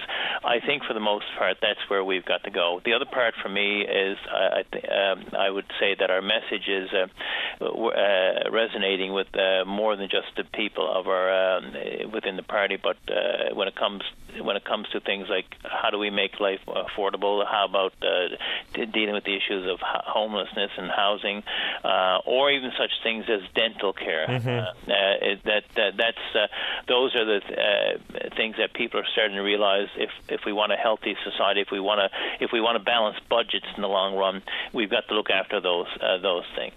Hi, this is not an NDP challenge; it's a, a political party challenge uh, of all political parties. But I imagine it, it's more challenging when you're you're sitting third in the in the House of uh, Assembly, and that is how do you? This is a tough time to get engaged, to get people engaged, Jim. They can be active and concerned about issues, but as I was just talking to Troy a few moments ago, getting people to volunteer, getting them to come forward, uh, is that a challenge? And how do you overcome that? The, you know, and that's an interesting question, Tim, because I would say in any organization I've been involved with uh, over the last, and not just this year, uh, but I'm trying to think about how far back it was. There seems to be uh, there a, a less of a I guess, uh, taste for becoming involved with a, an organized structure, whether Mhm. it's a, a, a community group. And I don't know if that, or um, another not for profit, I don't know if that's to do with if people are afraid of, okay, if I sign on, what other duties am, uh, am I going to uh, be taking on? Sort of like scope creep. Or, um, Yeah. and people live busy, li- busier lives too. When I look at families with children, uh, their lives are already, uh, sometimes, if they've got them scheduled into different events, at the time becomes, uh, they're already involved in their children's uh, lives and their own children's, the organizations, whether it's hockey, dance, singing, whatever. Um, but it is a tough time. But I, I think the question I, um, I have to look at too, and what we'll ask is, if you want change, what uh, and, and uh, uh, what what are you prepared to do um, to make that change? I've, I used to say to my teachers when I was with the NLTA, it- look, it's one thing for me as the president to speak. It's one thing for me as leader of the NDP to speak, but it's more important that when there are voices out there that who uh, that agree with the, that point of view, that they uh, they amplify the message, and uh, that's where the change begins. I think many of us uh, can be pretty complacent about um, uh, about the way, uh, way thing way decisions are made, and maybe leave it to people, uh, others to do it. But I think we do that at our own peril. So it's important to be involved, important to have that say and shape where, well, not in, in terms of the NDP, but where do we as as, as a party go? What are the issues that we're going to be speaking on, um, rather than waiting wait for a decision to be made and then be upset about uh, how it was made. I think no. So to me, that's the discussion we've got to have. Yeah, it's it's it's fascinating. Everybody, as you rightly point out, challenged by this, trying to motivate people, but you can only make change if you more often tend to participate uh, than uh, than simply voicing your concerns. So that's equally important. Last question I have for you, because uh, t- time is tight. Um, you have uh, spoken a lot about healthcare uh, throughout your time as as leader of the NDP. Uh, I think, uh, if I read my notes correctly, you're you're contemplating or coming forward potentially with a private members bill here in the Newfoundland legislature. Tell us about that. Well, actually, we had that. Uh, that was debated last night, uh, uh, or yesterday afternoon, I should say. Uh, disappointment, I have to say, because uh, the uh, the, the uh, rest of the House voted to, and I should explain what the PMR was about, saying no to private privatization and building up, focusing on investing in our public healthcare system, uh, and that was defeated. That's that is pretty sad. Uh, I know that some of them said, uh, you know, the the argument that some brought up were talking about getting rid of doctors' offices, and now they know better than this. But what we what we were concerned with here is uh, certainly the, the, the we- we're already uh, uh, the privatization and the cost to us already, such as the the traveling nurses, uh, the agencies uh, that has like a hundred million dollars have gone to outside agencies that are based in Halifax, Toronto, Ottawa, to hire, I would assume, poached nurses from our from our uh, public healthcare system, and then to put turn them back uh, and work in the public uh, healthcare system. All sort of drain the resources that are there we're talking about the uh, uh, organizations like Medicuro, FOMED, or our private ambulance services. We've seen how that that's affected some communities. So what we were trying to say is we need to start investing in in our hospitals, in our uh, in terms of the the staffing there, in our long-term care facilities. Make sure that there's a long-term plan, and that was defeated. Uh, that that speaks volumes, Tim. It, it's disappointing. Not only that, but that uh, when they looked at they uh, they ended ended the debate early uh, because they weren't willing to put people up to speak to it. Uh, that that speaks volumes about the uh, about I'm sorry about the That's the great. values there. But we'll continue on. We will uh, we will be there pushing towards uh, uh, you know uh, bolstering and building up and investing in our private in our public system and making sure that no one that everyone has access, you, me, and it's not based on an ability to pay or it's not based on the uh, on, uh, on, on on profit. It's got to be about looking after the, uh, the, the public good and our, our our health needs. Simple as that. All right. Well, I'd love to have a t- chat with you at another time about what's private and what's not and what that oh, means oh, because because it, it's a very it's a loaded discussion and it's an important one to have. But we'll leave it for today. Good luck to you, Jim Dinn. Thanks for joining us. Thank you. Bye bye. Take care. Uh, all right, now we're going to go to Sheila, uh, Sheila Beckett, who's been waiting patiently. Uh, my note here says, Sheila, that you taught at the School for the Deaf for, for 28 years. Um, assume you want to speak to some of the experience of, of the Churchills, is that right? Yes. Go ahead, please. Uh, well, I was I went there around 65. Okay. And at that time, well, I had an education degree, and I had been teaching three years in a regular school. And uh, then um, when when we uh, started there, we had to teach one year. We had to teach deaf children without any training. So we um, we put that in, and then they sent us away for three years to Clarke School for the Deaf, which was associated with Smith's College mm-hmm. in Northampton, Massachusetts.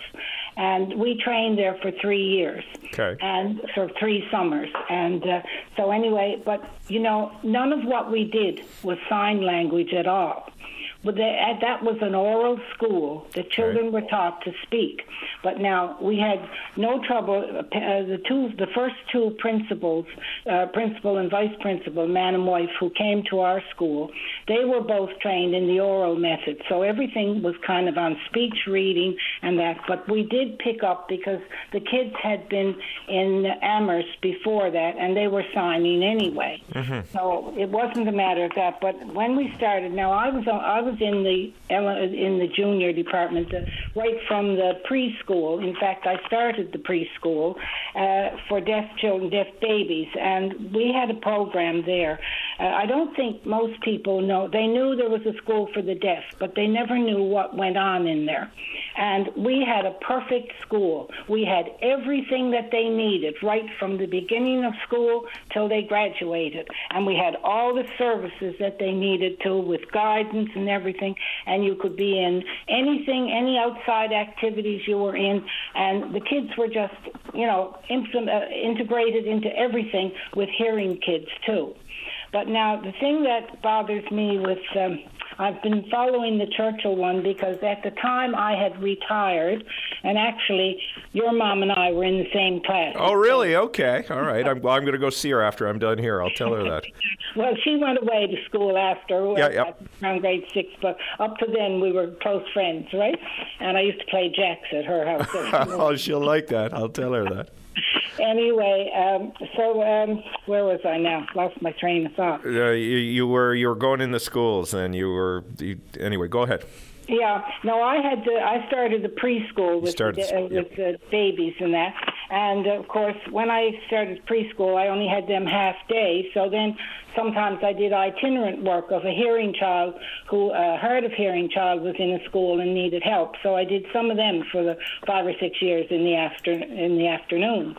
But uh, the, the program we had for the, thing was based on um, it was um, it was a home centered program, and it was uh, focus was on the role of the family in the education of the child, and in doing speech and language, and. Uh, it's amazing how quickly these children pick up, but it's it's like you can integrate it. You can have a teacher who teaches anybody and fit in, and but it's harder to take a child who's uh, on his own in a school. Yeah. Now, where we were, we Mhm. had classes of about eight children. Now, I wouldn't have as many in preschool because they would have only been two and a half to five year olds, right? Or to four. When they were five, they started regularly. But um, we had uh, we had constant contact with them, and uh, all the teachers were trained. And then once we got trained, like the five teachers in the elementary, we kept the kids for two years. So I'd have them for two years. Then my next my friend next door to me, she'd have them for two years, and then they'd have for about five years, which would be ten years. Those kids would have all oral and the same type of teaching, which was a really good program in our group. And when the school, when I left the school, when I retired, well, I uh, kind of uh, stopped teaching when my son came Okay. along, and uh, then I ended up. I've been teaching now from time to time in in at the Waterford and down at the Janeway in psychiatry, and not and sometimes I've I've even when I went to the Janeway, I even discovered that there was a child who was really deaf, Yeah. but we thought she had elective mutism and she wanted to write everything to you. And then I figured out when I went to rounds one day that someone said she couldn't read when she got to such and such a grade, and that wasn't it at all. She just couldn't hear. So know. she, Sheila, we got about a minute left, and um, I want to. So the Churchills, just to to them for a second. Well, I, I think what I would be concerned about now is what are they going to do now? Mhm. We often get these reports, the stuff gets done, but they don't ever make that, you know, go right to the heart of what's needed. Now, that child, to me, needs to be taught in a place where he's getting five hours a day of a teacher who's a teacher of the deaf. Mhm. And just because you can sign doesn't mean you, can teach it, a yeah. And there's a big difference. And, you know, if the signs for just the thing, but I can sign to make myself understood to somebody else. But I do signed English, and I sign and talk at the same time, which makes it slower than what you see on TV and those places. Because what they're doing is just transporting the concept. Okay. And they're using words, and it's not always in good English. You know, it's not that it's bad English, Yeah. but it's you're not using as much of it. You know, like instead of saying what is your name, they say name what. You know. Ah, that okay. And the same way, and and then and and uh, English, uh, the ASL also has uh, like French. It does. It puts the adjective after the noun. Okay. So, like if you say, I, I, "Your shoes," it'd be "Your shoes black," not "Your black shoes," and stuff like that. So, really, but that I find with younger children, they stress. We stressed mostly sign language and uh, not sign language, but uh, sign. Um, speech reading and uh, and watching your face and making sure that you know you knew what language was all about. And that has to come first before they start. And then they'll sign they'll pick up the signs amongst themselves. Okay. and I mean ASL is always used uh, amongst deaf adults definitely you know. And I probably would be lost in a conversation trying to keep up with them in the ASL but well- if they just if they just sign it as the way they're saying it I'll understand it right? Well, thank you for all this information. It's it's really helpful, and I'm sure helpful to the Churchills as well. And uh, great to connect with you. I'll be seeing my mom in about a half an hour, so I'll tell her we spoke on on open line. And, and thank you for your call today. Well, you know, Tim, we also have the school building there. I don't see any reason why classes Can't be used, children yeah. Couldn't be used there right away because that was built for us. For Bill, and it's a perfect school with a gym, a swimming pool, everything that you need. A, no swimming pool. That we used to use the one down at Littledale. Oh, I I remember having a friend down there. every went to, other kind of thing, industrial arts Yeah. and, and and cooking, and we had a cafeteria and even apartment for kids to learn how to live on their own. yeah, it So was a very it was very well well equipped school as I recall. It was. It was perfect. All right, got to leave it there, Sheila. Thank you very much. Nice talking to you, and say hi to your mom. I will. Take care. Bye. All right, very helpful conversation with Sheila. We're way behind here. Better throw to news, and then we'll back with you, Janet, here on VOCM's Open Line. Nutrition, exercise, keeping the cold at bay. Whatever keeps you feeling great, the Wellness and Healthy Lifestyle Show on your VOCM. Well, the lines are still lighting up. We've got uh, 18, 19 minutes, so I'm going to talk less and get the callers on. going to go right now to Janet, who is on line one and wants to talk about the city destroying animals, according to my note here. Janet, uh, tell us about that. Well, good morning, Tim. How- Morning. I am okay, thank you. And that's you? Good. Well, I'm not good, Tim. Tell me why, Janet. Tell me I, why. I got to tell you, I think I'm having some kind of a stroke. Well, that's I- not good. Well, no, no. And listen, I apologize right off the bat because when I'm nervous, uh, I I I turn to comedy. It's I can't help it. I'm huge at funerals. Listen, Tim. Yesterday, yesterday. I hear- So here I live behind Bowring Park. Okay. okay? So I'm in Bay Bulls Road. I've got Columbus Highway directly behind me, and I've got the road to the Goulds in front of me. So, you know, I'm literally watching life go by in two different directions. So, but I have no neighbors in the back. So yesterday, I, I, you know, I'm putting my dog out, and I put the dog out, and then I look up, and there's a moose. Oh, really? In, in the, yeah, and like he's standing next to the rhododendron. Okay. And I won't tell you what I said. Uh, I can only imagine. well, I attempted. I attempted at 58 to do a beeline back to the house, but of course I got stuck in like four feet of melting snow. So my beeline was, you know, more of a slow crawl. Meanwhile, I'm screaming at the top of my lungs, "Get away from the moose!" So I come into the house thinking, "Oh my God!" And what do I do? With a knee-jerk reaction, I need help. I called 911. You did not. Uh, I did. I did, and I know, I know. What can I say? So I call 911, and you know, hello 911, and I said, hi. I don't know if I should call you, but there's a moose in the backyard, and I live between two main roads, and I don't know if the moose is going to jump and get on one of these roads and hurt someone. I don't know what to do. So she said, okay, uh, what's your address? I gave her the address. What's your name? What's your phone number? I gave her all this, and she said, okay, let me connect you to the to the people, to the right person. So I'm sitting there waiting, and I'm watching out the, and the other person comes on the line. I tell the story. They say, okay, we're sending someone over. So I spend the entire day, you know, locked in the house, terrified to let the dogs out. No one comes. This morning, Tim, this morning, I'm down in the shed. I live in the shed. I'm down in the shed drinking coffee, listening to you. Okay, you're just about to come on. I'm looking Yeah. forward to that because Oh, now you're pandering. Me and the moose. Oh, okay, well, keep well, going. Well, I, I'm I'm milking as many of those 18 uh, minutes as I can get, honey. Anyway, so anyway, I look out the window, and guess who's back? The moose. The moose. This time the moose is laying down, and I'm like, that doesn't look right. So what am I going to do now? So I run back to the house, and I remember my son who had said to me yesterday, "What do you call a 911? Call 311." So I call 311, and I get this person on the line who immediately says, "Oh yes, there was apparently a moose hit just down the road from you yesterday." Oh And I'm like, "Oh no." So they send someone over right away. The next thing you know, Tim, I've got there's two or three trucks in the driveway. There's people there with earmuffs on and uh, this huge gun, and I'm like, I was trying to give the thing bacon because I'm I'm thinking, can they save this guy? Yeah, Janet, you could have made a ton of money if you had hauled the gun out first, but then you would have been in violation of all number of laws. Listen, no. Tim, I would never hurt anyone else. I mean, I, I or an animal. I can't. I mean, I'm I get you on that. Anyway, besides that, it was huge. So I'm having a fit. So all these people are there, and I'm thinking, okay, well, this is great, Janet. You've just saved a life. and I felt really good about myself for about two minutes.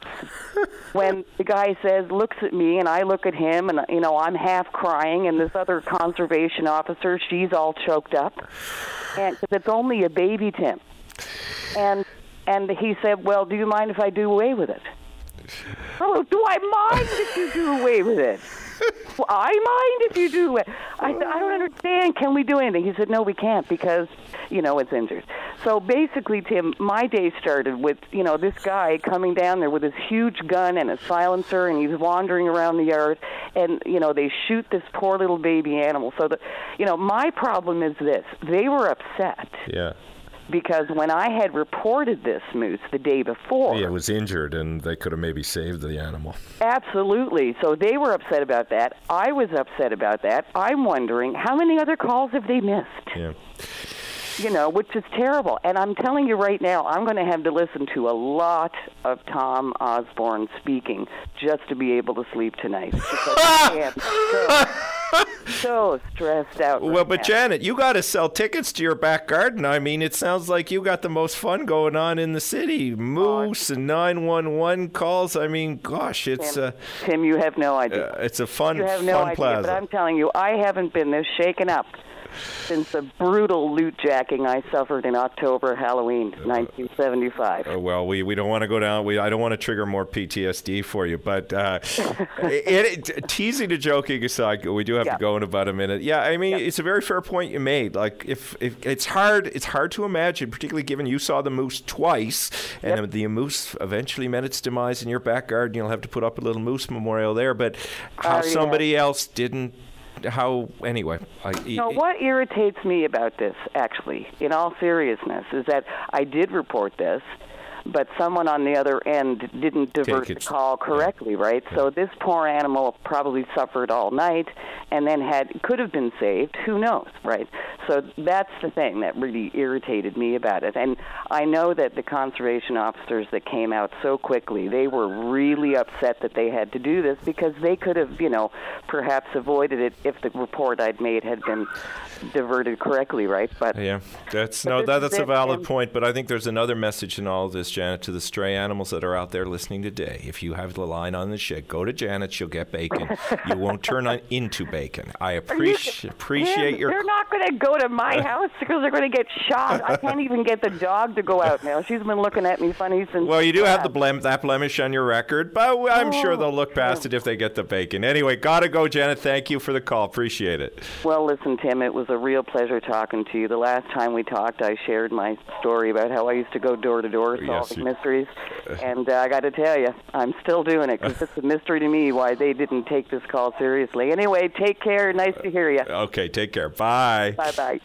All right. I do not think, uh, with great respect to Elizabeth and Wayne, there is a caller out there in the next 12 minutes who can top that story. Though your calls are important too. Let's see what we got next. Time for our last break here on Open Line.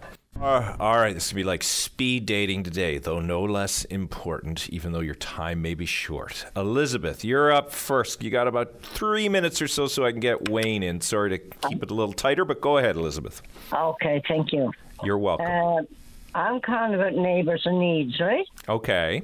Well, my son now, he's really sick. He got a bad heart, and he called, he messaged in to get a dinner, and they blocked him. Oh, really? Why? Yeah, I do not know. And he is really sick. And he, this is his mom calling, right? Okay. Yeah, and so I'm just so disappointed about it, right? So who blocked him from going in where, just to be clear? Uh, um, Courtney Barber is her name. And she blocked him from going in where? Uh, neighbours in need. I don't know nothing about it, right? But Okay. uh, he knows more about it than I do, right? Okay. But anyway, she, she blocked him and he called back. And like I said, we had two deaths in the family, right? Yes. And, uh, and now we got uh, two more sick. So, you know, that's really upsetting me. And so how did your son react to all of that? Oh, he's, I don't know, he's really, really, really depressed. And what is he going to do then, do you think? Oh, well, that's all he can do is do it, I guess, because uh, he messaged them and she blocked him. Oh, my. Well, he's welcome to call if he wants to provide some more information. Is there anything else you'd like to add, Elizabeth? No, that's it. I just want to let you know what she done, right? Okay. Well, thank you for letting us know. I appreciate that. Okay, thank you. Take care. Bye. Yeah, bye. Uh, okay, we're going to go to, thank you, Elizabeth. We're going to go to Wayne and then Pauline. I'll get you in to throw your bouquet. Wayne, you are on open line. How are you this morning? Oh, not bad, sir. You want to talk about Carter Churchill? Go ahead. Yes, thanks for taking my call, and uh, I liked your preamble this morning. You hit the nail right on the head with every issue. Oh, thank you. Yeah, but uh, I list, but I've been list, paying attention to this Churchill case since I retired five six years ago, and Okay. ongoing for five or six years. And I've listened to it. I've been tempted to call on several occasions, out of total frustration, total pissed off, so disappointed with the system, so whatever. But I was moved this morning by that dick from the superintendent that I almost tried to brush it under the table again this morning on on the early morning show. Mm-hmm, mm-hmm. With Jerry Lynn. Yeah, he, he was interviewed by Jerry Lynn. yeah. Yeah. Lack of resources, mind you. Lack of resources. Yeah, they got no resources. That kid sat there. That kid, poor. He's 12 now, yeah, for four for four years. Four five years. Yeah. was- Tim, they said he was just there. That's how they summed it up. Man, he was just there for four or five years, and those Churchill family, they phoned in the open line morning after morning, and had all kinds of uh, protests gone in, and it took a court case, and fifty thousand dollars. Uh, honored, well, that's what they were awarded after, but they had to pay. That's what it took to settle it. To get a kid in the classroom, Carter in the classroom for four or five years, just sitting there, nobody, no education. And then this missus tried to say that he, he's not capable of reading, and he's gone on to grade six that he was doing just fine, just fine. And this other dick this morning tried Yeah, well, you, let's not use. Uh, I, I know what you mean, but tr- tr- I, I know you're frustrated. Let's not be swearing, please. Uh, that, well, I know, I know, but you- that word people will find offensive. Anyway, go ahead, Wayne. You have every reason to be angry. Let's just stay above the fray. Frustration out because I was moved this morning when he said that, Yeah. and I was moved moved to anger. Yeah, I get it. and and and just just sends a message to me. I mean, if they'll do that to a to a child like Carter, Yeah. what what what are they capable of doing to people like myself and anybody else? If they if they'll do that, it scares me. It's a scary thought. What's going on around bureaucracy and government these days? It's it's getting scary. Well, it's scary. What's really scary about it, as as you are rightly pointing out, is you're just dehumanizing Carter, right? And if you're, you know, you don't have to be a parent, but if you're a parent listening to this, and uh, regardless of the the uh, the, the, the deafness uh, that uh, that Carter is afflicted with, just take that out of the picture and put your own child in that circumstance where, for whatever reason, your child isn't getting the attention that he or she deserves, is just being uh, ignored and passed through. What kind of service are you doing, and what are you doing to the mental health and well-being of the child? I don't know who can answer that question. I, somebody should, and somebody, uh, Mr. Powers, should be held accountable. Yeah. All the teachers, all the principals, all the superintendents, all the school boards, all the bureauc- bureaucratic crowd, especially the politicians. I heard that the premier sat on his porch for an hour, and he listened to his concerns, and what was done about it? Absolutely nothing. Took a court case. Took a court case to do it, and they wouldn't do that for that for, for Carter. They they did nothing, and no accountability, Mr. Power. No accountability. These politicians and these bureaucrats go around doing what they like, and no accountability whatsoever. We yeah, it is strange. I, now I got to let you go after this, but I would just say this, Wayne. It is strange that. Um, uh, and maybe there has been, and we don't know about it, but there hasn't been more, uh, as you say, accountability meted out in terms of saying, you know, this group was responsible, and that was why. I'm not saying people, you know, should be fired just for the sake of it, but you do have to Yes, hold. they should. All kinds of them should be fired. Well, but you, you you do have to hold people to account. I agree with you on that. Oh, right. exactly. And what else? How, how else can you do it in a situation like Yeah. that? Letting him sit there, sit there. He was just there, Mr. Yeah, Powell. they ignored him at, at- by the four, sound. four yeah. years, and, Yeah. and and and and his father Todd was on. I got it, Wayne. I I, I. I got to let you go because I got to get one more quick call in. I thank you for your call, and I, you know, your anger's totally merited, as is everybody's on this issue. Thank you for calling. now there's another issue, autism. Are they going to handle that one now? Yeah, no. Just uh, something else to think about. okay, the- thank you for listening to my rant, sir. it was it was well worth it. Thank you, Wayne. Take care. Have a nice weekend. All right, last call of the day. Pauline, you got about a minute to deliver your bouquet. Fire away. No problem, sir. I, I'd like to thank the OCM and throw a bouquet out to Paddy for helping my daughter. She has an autistic, verbally autistic, excuse me, non-verbally uh, autistic child, and she was her back was against the wall, and she couldn't get any help. So she called in and asked Paddy to if he could go through some things to help her get help from other people because she wasn't getting anything.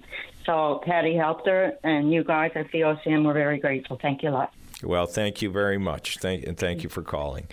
No problem.